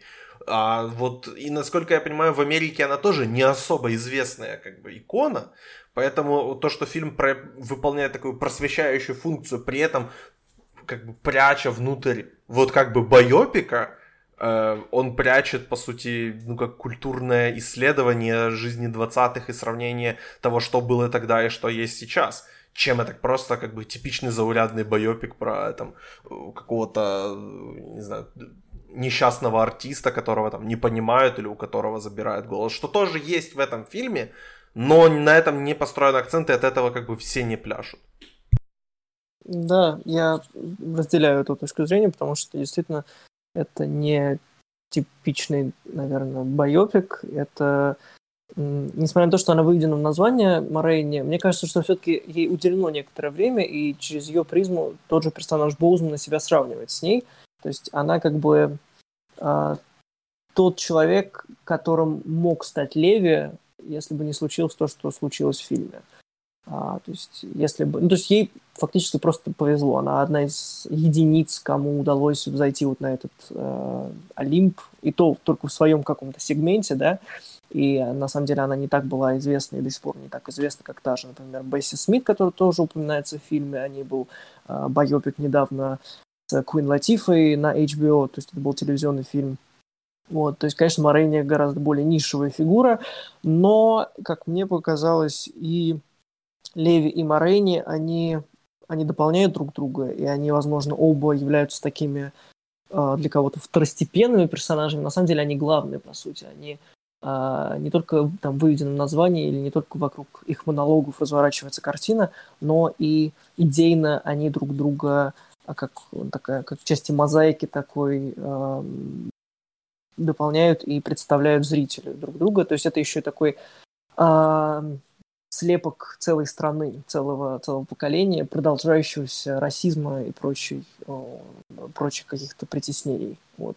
Поэтому да, и в этом, наверное, плане действительно не Оскар Бейт, но, опять же, мне кажется, что Оскар Бейт это не всегда плохо. Это, ну, то есть, вот, не знаю, в этом сезоне будет еще фильм, есть фильм «Земля кочевников», например, и это тоже можно сказать, что это не типичный, но все-таки Оскаровский Бейт, потому что там, ну, по многим параметрам, да, там женщина-режиссер, это многим может показаться, что это очень актуально там, да, и какая-то более такая актуальная тематика, в общем, множество, может быть, параметров. Конечно, это не, не тот ужас, который мы привыкли понимать обычно под э, Оскаровским бейтом, да, ты перечислил там «Рапсодию», эту уже книгу, но я думаю, что он как, как нишевый, так и распространен на многих людей. То есть во многом, конечно, из-за участия Чедвика Бозмана, это последняя роль артист, э, артиста в этом э, фильме, и, конечно, с ней будет связано очень много внимания, в том числе наградного. Я думаю, что, ну, так или иначе, будет следующий, один из следующих вопросов, э, как удастся ли Боузману получить что-то за эту роль и вообще как он там себя показал. На мой взгляд, ну, вот Боузмана я бы хотел ролей. чуть-чуть на, на десерт ну, да, оставить, да, как и, собственно, я вот хотел бы тоже обсудить, потому что на Netflix после этого фильма тебе сразу же предлагают посмотреть 30-минутную фичуретку, по сути, про создание фильма, про э, там технические какие-то моменты, про там э, тематические, откуда что пошло, а что там, например, изменено по сравнению с пьесой Августа Уилсона. И там тоже Боузмана припасли как раз на последние 5 минут. То есть все как бы ждали, что вот они, наверное, будут все 30 минут просто рассказывать, какой Чедвик Боузман классный, но они это специально оттягивают, оттягивают, оттягивают, и потом на тебя это обрушивают, поэтому мы тоже, тоже так, так же самое сделаем. Я бы сейчас хотел поговорить про Джорджа Си Вульфа и про сценариста Рубина Сантьяго Хадсона, и о том, что они сделали с этой пьесой. И просто вот я не знал, на самом деле, естественно, не читал, не ходил в кинотеатр, э, в театр, то есть не смотрел эту пьесу, не знал о ее существовании. И самое главное изменение, которое они сделали, это они э, перенесли пьесу из зимы в лето. И я не представляю себе, как пьеса это выглядит зимой, но лето здесь это действительно какой-то, ну, как часть персонажа, потому что они, они все просто истощены, изморены, уставшие. Они все, ну, если в случае с Морейни, вот, например, тоже Виола Дэвис об этом говорила в фичуретке, то, что она смотрела там всего 5 фотографий архивных нашли Морейни, всего в существовании. Это ужасно, конечно, то, что так мало сохранилось от нее. И просто на всех этих фотографиях было заметно, вот обращаешь в первую очередь внимание, да, на ее физическую форму, об этом мы обязательно тоже скажем, и на ее э, макияж. Я вот на это хотел бы обратить внимание, mm-hmm. потому что я надеюсь, что этот фильм получит номинацию за грим и прически, потому что это невероятная работа здесь проделана в плане этого, потому как изобразить правдоподобно вот этот ее стиль макияжа, потому что она как бы, да, выходит на сцену, она обычно, то есть, работает под светом, естественно, она очень много передвигается, и у нее просто макияж начинает плыть.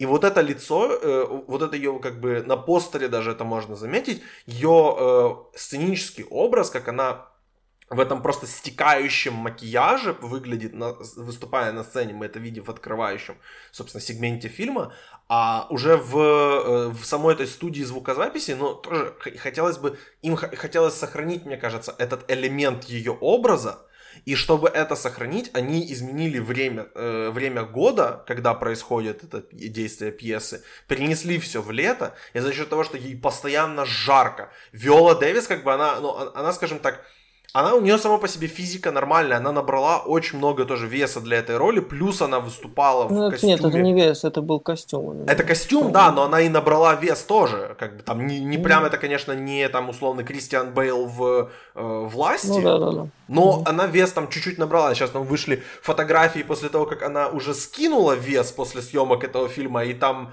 ну, слушай, мне в свои 24 немножко как бы завидно даже, что такая физика может быть у человека, потому что это, это конечно, жесть. Виола Дэвис уже тоже не маленькая, ей уже там за, за полтос точно есть. Поэтому ну, ув- уважуха, как говорится. Но вот то, что она в, в этом работала огромном костюме, она работала с этим постоянно текущим макияжем, при этом ей приходилось менять голос. И вот я к чему это все веду. Виола Дэвис это одна из немногих актрис, которая для меня до сих пор способна растворяться в своей роли. То есть я когда вижу Чедвика Боузмана в роли, там, Черные пантеры, или там 21 мост, прости господи, или вот этот фильм, или был вот, допустим, э, The Five Bloods, я все равно вижу Чедвика Боузмана. И для меня, чтобы персонаж перестал быть актером, я либо не должен знать этого актера, либо актер должен проделать какую-то просто фантасмагорическую работу, и Дэвис умудряется каждый раз для меня это делать, и эффективно я не вижу Виолу Дэвис, я вижу персонажа. Это было и в «Прислуге», это было и даже в паршивом сериале как, как избежать наказания за убийство. Она там тоже постоянно меняет, то есть физически меняет образ, но и она действует, манеры у нее не такие, как обычно. Да, я ограды не досмотрел до конца, потому что мне скучно стало, но в те первые полчаса тоже я видел Дензела, и я видел персонажа, которого играла Виола Дэвис. Вот эта работа для меня ну, великолепная.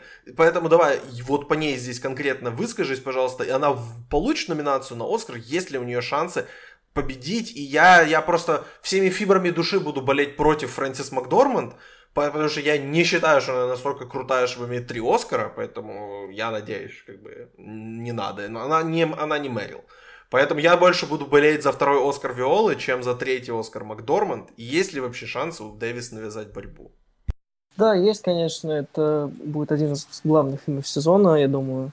Не только с, актерской точки зрения, но и с технических, в технических категориях тоже он будет широко представлен. А, да, мне показалось, что Дэвис, ну, у нее все-таки прослеживаются вот эти вот театральные какие-то интонации, то есть она, а, я не помню, выпускница какого она колледжа, ну, вряд ли Джульярда, может быть, что-то похожее, но, в общем, у них есть какая-то определенная манера игры, и для меня она, конечно, не то, что не растворяется, но я вижу все-таки часть Виолы Дэвис тоже. Но это была яркая работа, и это была работа очень такая кипучая, то есть она, несмотря на э, какие-то, возможно, традиционные там монологи, да, о том, что у нее там забрали ее голос и что-то еще, э, она умеет произвести какое-то ошеломляющее впечатление, и она действительно, особенно вот в этом своем корпулентном таком э, образе, в этом костюме, с этим, да, как ты правильно подметил, ужасающем гриме, э, и с этими э, клипсами на зубах, ну, это, естественно, не, не настоящие серебряные зубы, а именно с точки зрения гримеров тоже э, хорошо они были сделаны. Э, не знаю, я думаю, что у нее действительно есть шанс получить Оскар, потому что она крайне уважаема в индустрии, она э, заслужила уже иметь и два Оскара, может быть, даже три, то есть она считается главной афроамериканской актрисой, ее сравнивают с той же Мэрил Стрип. Эм, поэтому я думаю, что Какая-то часть, конечно, будет посвящена Чедвику и его э, изменениям, изменениям для этой роли. Кстати, я хочу отметить, э, если ты не смотрел фильм о тоже байопик, но о Джеймсе Брауне. Э, смотрел, он... конечно. Мне он не ну, понравился, но я смотрел. Ну, я но думаю, Чедвик мне понравился, да. Боузман как раз очень. там, да, растворился, как мне кажется. То есть, если вот в этих ролях мы привыкли там его видеть, какие-то манеры, хотя мне кажется, что роль в Морейне его лучше, то там он тоже классно себя проявил. Вот, поэтому насчет Дэвиса, да, возвращаясь к Дэвису, я думаю, что пока, конечно, э, академикам легче дать второй Дэвис, чем третий Макдорманд, но, опять же, у Макдорманд гораздо более с точки зрения наград а, успешный фильм, потому что «Земля кочевников» будет, конечно, я думаю, рвать и метать за неимением альтернативы, а, и наверное, между ними завяжется какая-то борьба, потому что пока Дэвис немногие, ну, там начались раздачи от региональных критиков, и пока немногие Дэвис отмечают с точки зрения актерской игры, то есть ее номинируют, но наград не выдают. Посмотрим, как продолжится эта тенденция или нет, но вот для телевизионных наград, там, для Глобусов, для Бафт, я думаю, что она вполне себе способна выиграть и стать второй всего лишь в истории актрисой э, темнокожей, которая э, эту награду получит именно в главной женской категории – Первая была Холли Берри в Халли Берри в 2002 году. Поэтому, конечно, время пришло, и особенно после 2020 года с его совершенно ужасающим графиком, да, там не только касаемо там ковида, но еще, конечно, протестов, которые а, громко отзывались и до сих пор отзываются. Вот, поэтому для меня роль Морейни, она, кстати, не второплановая, как многие а, все хотят отправить Дэвис во второй план, потому что, мол, у нее очень мало экранного времени, а там меньше получаса проводит в общей сложности на экране.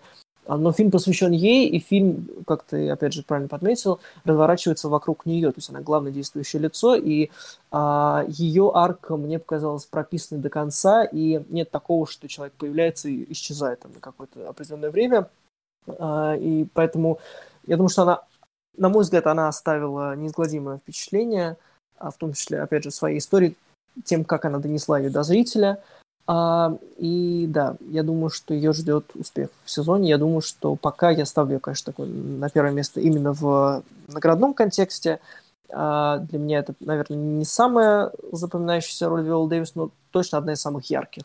Самая такая, тоже точно театрально выверенная, и она и там и голос свой изменила, там у нее он упал аж до, до каких-то там самых низких октав, а, ну, тембр я имею в виду. Она, кстати, в этом фильме не поет сама, но там в некоторых моментах все-таки подпевает чуть-чуть, а, но тем не менее даже липсинком она а, убеди, убеждает зрителя в том, что проделала она очень качественную работу и очень, опять же, такую большую, грандовую, что называется. Вот. Поэтому Виола Дэвис, да, я думаю, что пока она фаворитка, и это будет продолжаться и дальше. Ну, в следующем году, уже там через пару месяцев мы убедимся в этом. Да, еще пять месяцев до Оскара, господи.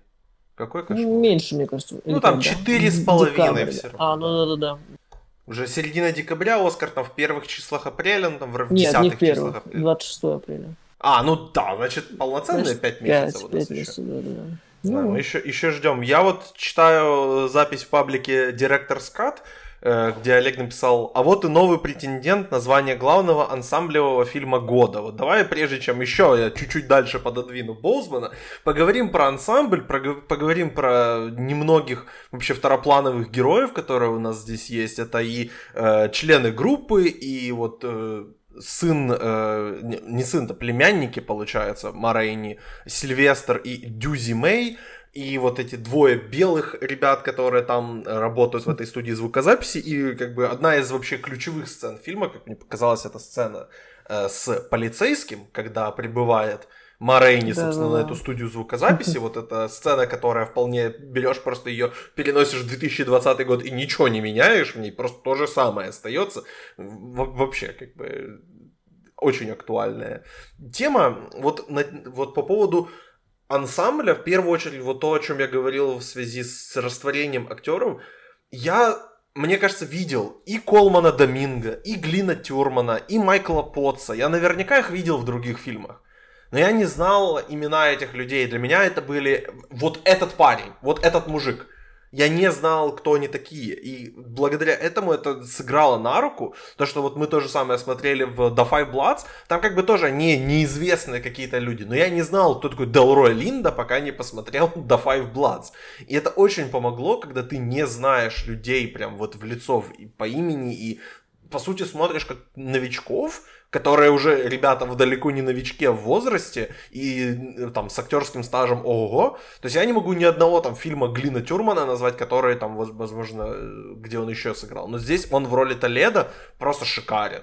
И я думаю, что действительно в этого фильма одни... То есть вот мы говорили по поводу Чикагской семерки, что там крутой ансамбль. Но честно, для меня ансамбль в этом фильме победил ансамбль Чикагской семерки. Да, возможно, больше как бы веселился на Чикагской семерке, но там как бы Соркин, а здесь у нас все-таки более... Ну и там тоже серьезная тема, но здесь просто более серьезное отношение и меньше фана, скажем так, чем, ну, да. чем даже, да, даже в Чикагской семерке есть. Поэтому вот по ансамблю, кто тебе больше всего запомнился? Может, какие-то конкретные сцены? Мне вот я, прежде чем передам тебе слово, вот по поводу племянника Морейни, Сильвестра, вот эта тема с тем, что она хотела, чтобы он поучаствовал в записи этой песни, и это очень э, ну, символическая тема, опять же, ее не так сложно расшифровать, что пытается дать голос молодому поколению и молодому поколению афроамериканцев в первую очередь.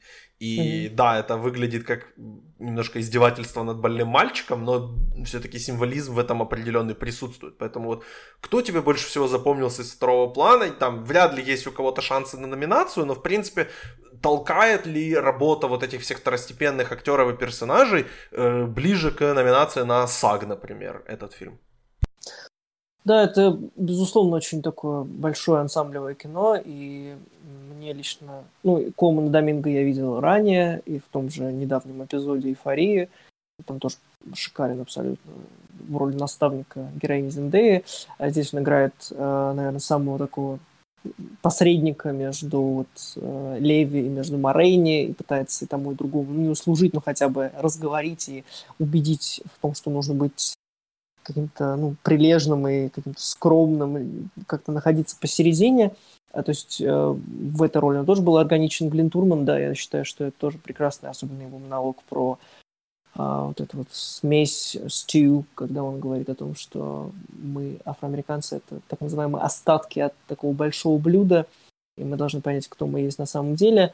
Это тоже был, то есть это прям вот Оскар-клип, мне кажется, идеально был, вписался. Вот. Э, не знаю, насчет второплановых номинаций может быть, потому что в этом году вообще мало что понятно, и кто-то обязательно вылетит, кто-то, наоборот, влетит и примкнет к пятерке. Но САК точно, конечно, я думаю, обеспечен. Тут разговоров быть не может. И, кстати, да, и вот, например, тот полицейский, которого ты упомянул, если ты мог его заметить, то это э, чувак, который играл в «Темном рыцаре».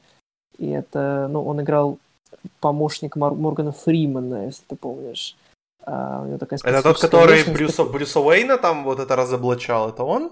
Да-да-да, он такой немножко рябой, а и мне просто было так удивительно его видеть на экране. Он, его всегда зовут почему-то на роли расистов. Он играл, по-моему, кого-то еще похожего, то ли в недавнем фильме Кэтрин Бигелоу, Детройт он назывался, то ли еще как. Ну, в общем, он, у него такая специфическая внешность, поэтому тоже было приятно его видеть, да. неприятно, конечно, когда тебя вот тайпкастингом ну, занимаются на тему. Ну, делать нечего, деньги зарабатывать надо. Вот, поэтому... И белые, кстати, продюсеры, да, мне тоже понравились. Тоже они пытаются быть посредниками, особенно вот э, точнее, не продюсер, он а менеджер, да, Морейни, а, пытается ей там колу принести, у него не получается и там поставить ее подпись, чтобы опять же забрать, то есть он тут все они очень хороши. А, и племянник тоже прекрасен. Ну, конечно, два главных лица. Здесь мы не можем как бы весь ансамбль оценивать отдельно от них. То есть они все-таки главная действующая сила, Боузман и Дэвис. И они ведут за собой всех остальных, как там, не знаю, Моисей Грешников. Или, в общем, я думаю, понятно, это э, аналогия.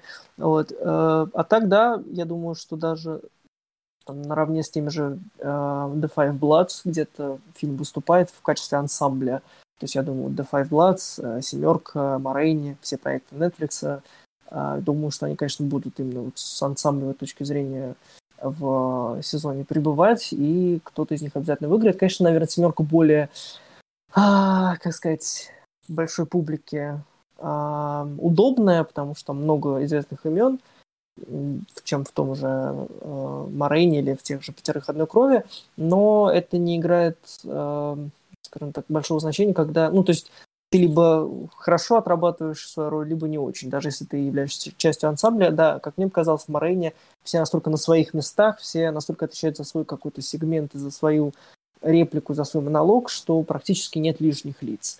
Наверное, вот только героиня, ну, в общем, любовница Морейни, и в том числе любовница Леви, вот эта Дуси Мэй, она как-то мне, ну, тоже не запомнилась, но мне казалось, что можно было как-то развить этого персонажа, а не сделать его просто таким картонным и ничего не значащим. Вот. Ну, а в целом, да, это прекрасное ансамблевое кино, и Доминго и Турман, они замечательные актеры, я думаю, что... Ну, Доминго-то точно мы увидим в ближайшем времени в еще большем количестве ролей. Он играл, кстати, еще в фильме а, недавнем «Если Билл Стрит могла бы заговорить», и, в общем, да, он во многих фильмах участвует, и вы могли его видеть, конечно. Ну и посмотрите вот недавний эпизод «Эйфории».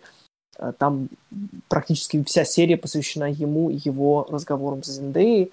И это было ну, одно из главных откровений для меня этого сезона. Я даже задумался, может быть, куда-то его вставить, там, какой-нибудь топ а, ролей за год, ну, потому что это было очень доверительно, это очень было проникновенно. Вот. И здесь он тоже справился.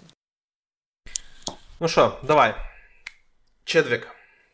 Эм, сложно о нем говорить, потому что да. мы его потеряли. Сколько уже месяцев прошло? Три месяца? Четыре месяца прошло с тех пор, как мы его потеряли. Четыре, да. И это просто как... Тогда это было как гром с неба, и когда просто мы, мы поняли, что вот э, его роль в Die Five Bloods просто была еще более сильной, чем вот его смерть как бы при, прибавила такой вообще мощи к той роли. И мы тогда вот разговаривали с вами, э, а, мы с тобой, по-моему, вдвоем, да, записывали превью Оскаровское, я говорил, ну что, может быть, вот дадут ему за второй план, за The Five Bloods, ты говоришь, нет, надо подождать, вот Морейни, вот там вот он в первом плане идет. Я так, ну, окей, подождем. Ну и вот он вышел, я дам тебе первое слово. Э, вообще, Чедвик Боузман, главный ли он фаворит сезона? Ну, я думаю, что даже в контексте сезона как-то о нем говорить очень печально, потому что надо, наверное, все-таки сказать, что это... Э, ну, то есть вот когда говоришь о человеке, который реально еще мог очень многого достичь, и ну, обычно ты говоришь это, ну, не, не то, что эти слова ничего не значат, но это как проходит очень мимо тебя, то есть если кто-то умирает там тебе незнакомый, то есть действительно там он умер в молодом возрасте, он много, многого мог достичь еще в, там, в своем будущем.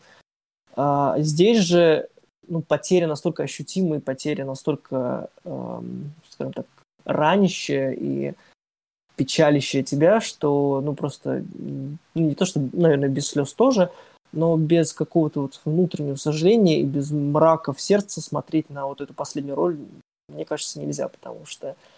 А, то есть человек снимался в этом фильме уже там на последних, на последней стадии рака и на последних, на исходе своих дней, и ну, настолько энергичным, настолько а, будоражащим твое вот, какое-то вот, и сознание, и твои какие-то все внутренние рецепторы, Боузман еще на, на экране не представал. То есть в «Черной пантере» было одно, в том же боепике о Джеймсе Брауне другое. Здесь это... Ну, то есть он понимал, что это тот фильм, по которому его будут помнить еще долгие годы. Неважно, выиграет ли он Оскар или нет, номинирует его там дважды или только за этот фильм, а он уже оставил какое-то свое наследие, и его роль в Морейне это доказала. И мне кажется, что скорее ну, не то, что надо его помнить по этой роли, там, а не по роли в «Черной пантере», хотя, конечно, «Черная пантера» имеет гораздо большее значение э, в индустрии, в мире в целом, но точки зрения драматической и с точки зрения актерской Боузман действительно это первая его роль, где ты, ну, не только веришь там каждому его слову, но ты понимаешь, сколько еще он мог дать миру э, вот своих таких experience ов, своих каких-то актерских экспериментов, а, и ты понимаешь, насколько тяжело и бессмысленно вот э, видеть его кончину в, в августе этого года было. И мне показалось, что это просто ну, одна из лучших ролей, ну, точно в этом году, но еще и какое-то такое реально завещание, которое а, Бозман после себя оставил. И это не просто какие-то пафосные слова, это действительно человек просто все про себя давно понял, ну, на стадии болезни, и он, несмотря на это, все равно просто вот до последней капли себя все вытек, там, вырезал и так далее, чтобы просто его запомнили таким. И это просто было блистательно, как мне кажется. И все его монологи — это просто стопроцентное попадание в образ. И ну, это, опять же, очень символично. И особенно символично то, как он восставал, вот опять же, я обращаюсь к тому, что сказал в первой части, восставал против Бога а, и говорил, что мне, мне он не страшен, и мне он, ну, как бы, он может меня поразить прямо сейчас, и то есть он этого не сделает. И в итоге мы Боусмана больше не увидим. На экране, конечно, это два разных человека, его персонаж и сам Боузман, но все-таки некий такой мрачный, такой тебя до мурашек пропитывающий символизм в этом присутствует, как мне кажется. А по поводу наград, э, ну, там, со всем уважением к Энтони Хопкинсу, я надеюсь, что у него действительно выдался прекрасный перформанс там на закате карьеры, наверное, даже лучший за всю его карьеру. Э, очень трудно будет противостоять человеку, которого знает вся американская индустрия точно. И я думаю, что, конечно, между ними двумя будет главное противостояние. Возможно, какие-то награды там отойдут, отойдут э, Делрой Линду, тоже потрясающему актеру. Для меня он лучший в этом году. А, но, как мне кажется, просто вот этот просто эта память, этот сентимент, он будет очень длиться долго, и э, Боузман в итоге возобладает, как мне кажется, ему отдадут все награды, потому что не, не только потому, что это так правильно, или там, потому что у него была большая карьера, ну, потому что это завещание такое актерское. И я думаю, все, кто посмотрит Морейни, частично или полностью с этим согласятся, как мне кажется. Вот. Поэтому, ну, я думаю, что все за нас решат, безусловно, но противостоять вот такому уровню Боузмана в этом конкретном фильме будет очень сложно. Хопкинс или не Хопкинс. А, поэтому думаю, что да, думаю, что у него все получится, и он посмертно выиграет эту премию. Если же нет, то, опять же, ну, не то, что ничего страшного, но, по крайней мере, он запомнился именно таким. И я думаю, что, кстати, ему дадут даже две номинации в этом году, потому что даже «Пять родной крови» во втором плане э, это тоже роль, тоже своего рода такое прощание с нами, со зрителями, там, со своей семьей и так далее. Поэтому почему бы не дать две, вполне заслуживаю, как мне кажется. Даже не знаю, что добавить. Вот действительно, ну, вот Олег написал, что играет как в последний раз, и ты говоришь, что это как работа, как просто актерская работа, как завещание. Актерское завещание это лучше и не скажешь, потому что он просто, ну, ну превосходен, феноменален, подбирайте свои эпитеты. То, как он Uh, мои, мои вообще любимые сцены этого фильма, это как он ломится в эту дверь, и потом вот просто uh, я долго думал вообще, что, ну, что значит эта дверь. Потом, конечно, в фичуретке режиссер это все объясняет uh, на тему вот то, то, на тему борьбы с это как борьба с расизмом, борьба с непониманием, борьба с какими-то преградами искусственными, которые тебе ставят. И э, Боузман просто... Ну, для меня он...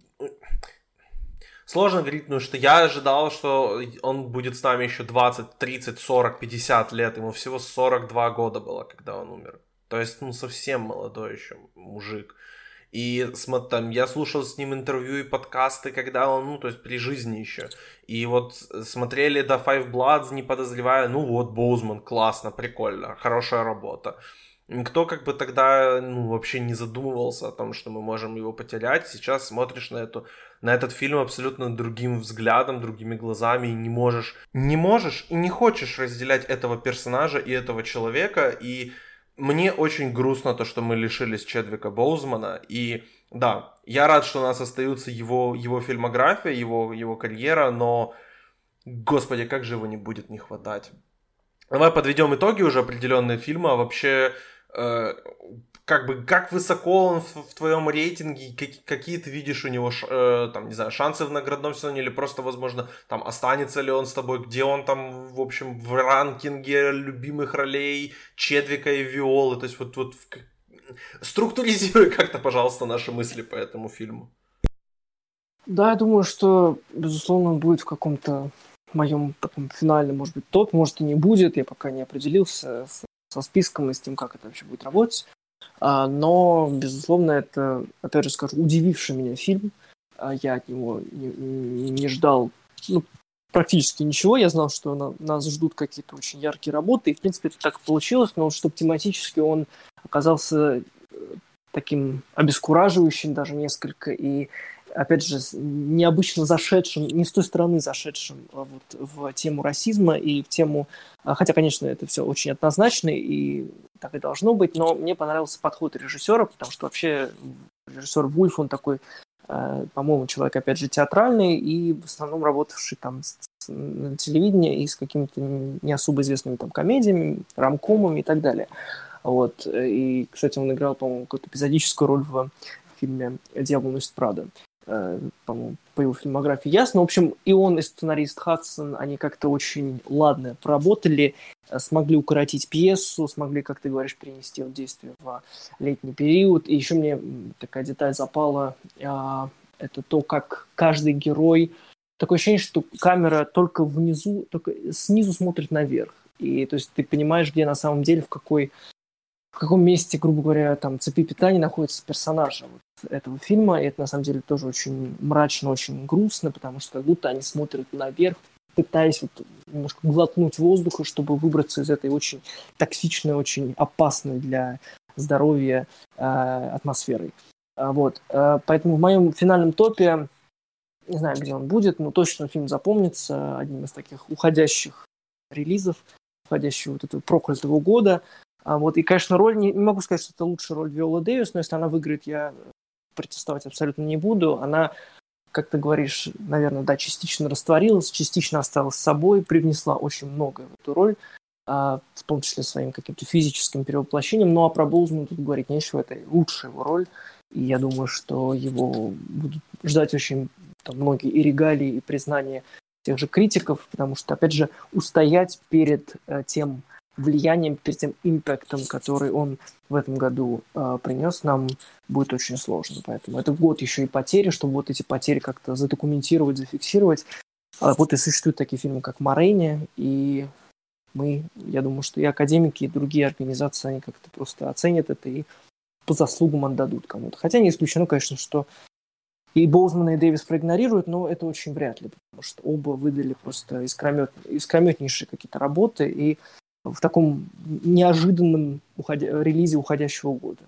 Вот, поэтому, наверное, да, в двадцатку каких-нибудь фильмов года он войдет, у меня лично, наверное, потому что, опять же, повторюсь, он удивил меня, он растрогал меня, он укорил каким-то вот мрачным таким символизмом.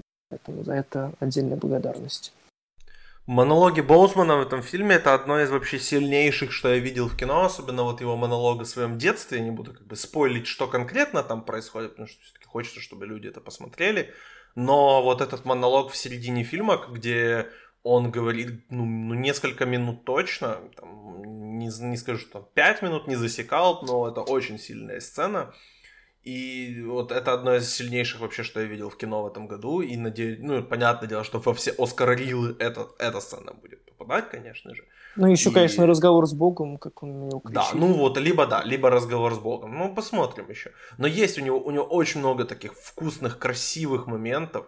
И я надеюсь, что эта роль действительно останется э, вот, памятной. И мы будем вспоминать Боузмана, да, вот это, там, Черная Пантера и, наверное, ну, The Five Bloods, 42 и, вот, и, и Джеймс Браун, я думаю, что да, Бозмана, конечно, хороших ролей достаточно, но могло бы быть, конечно, намного-намного больше.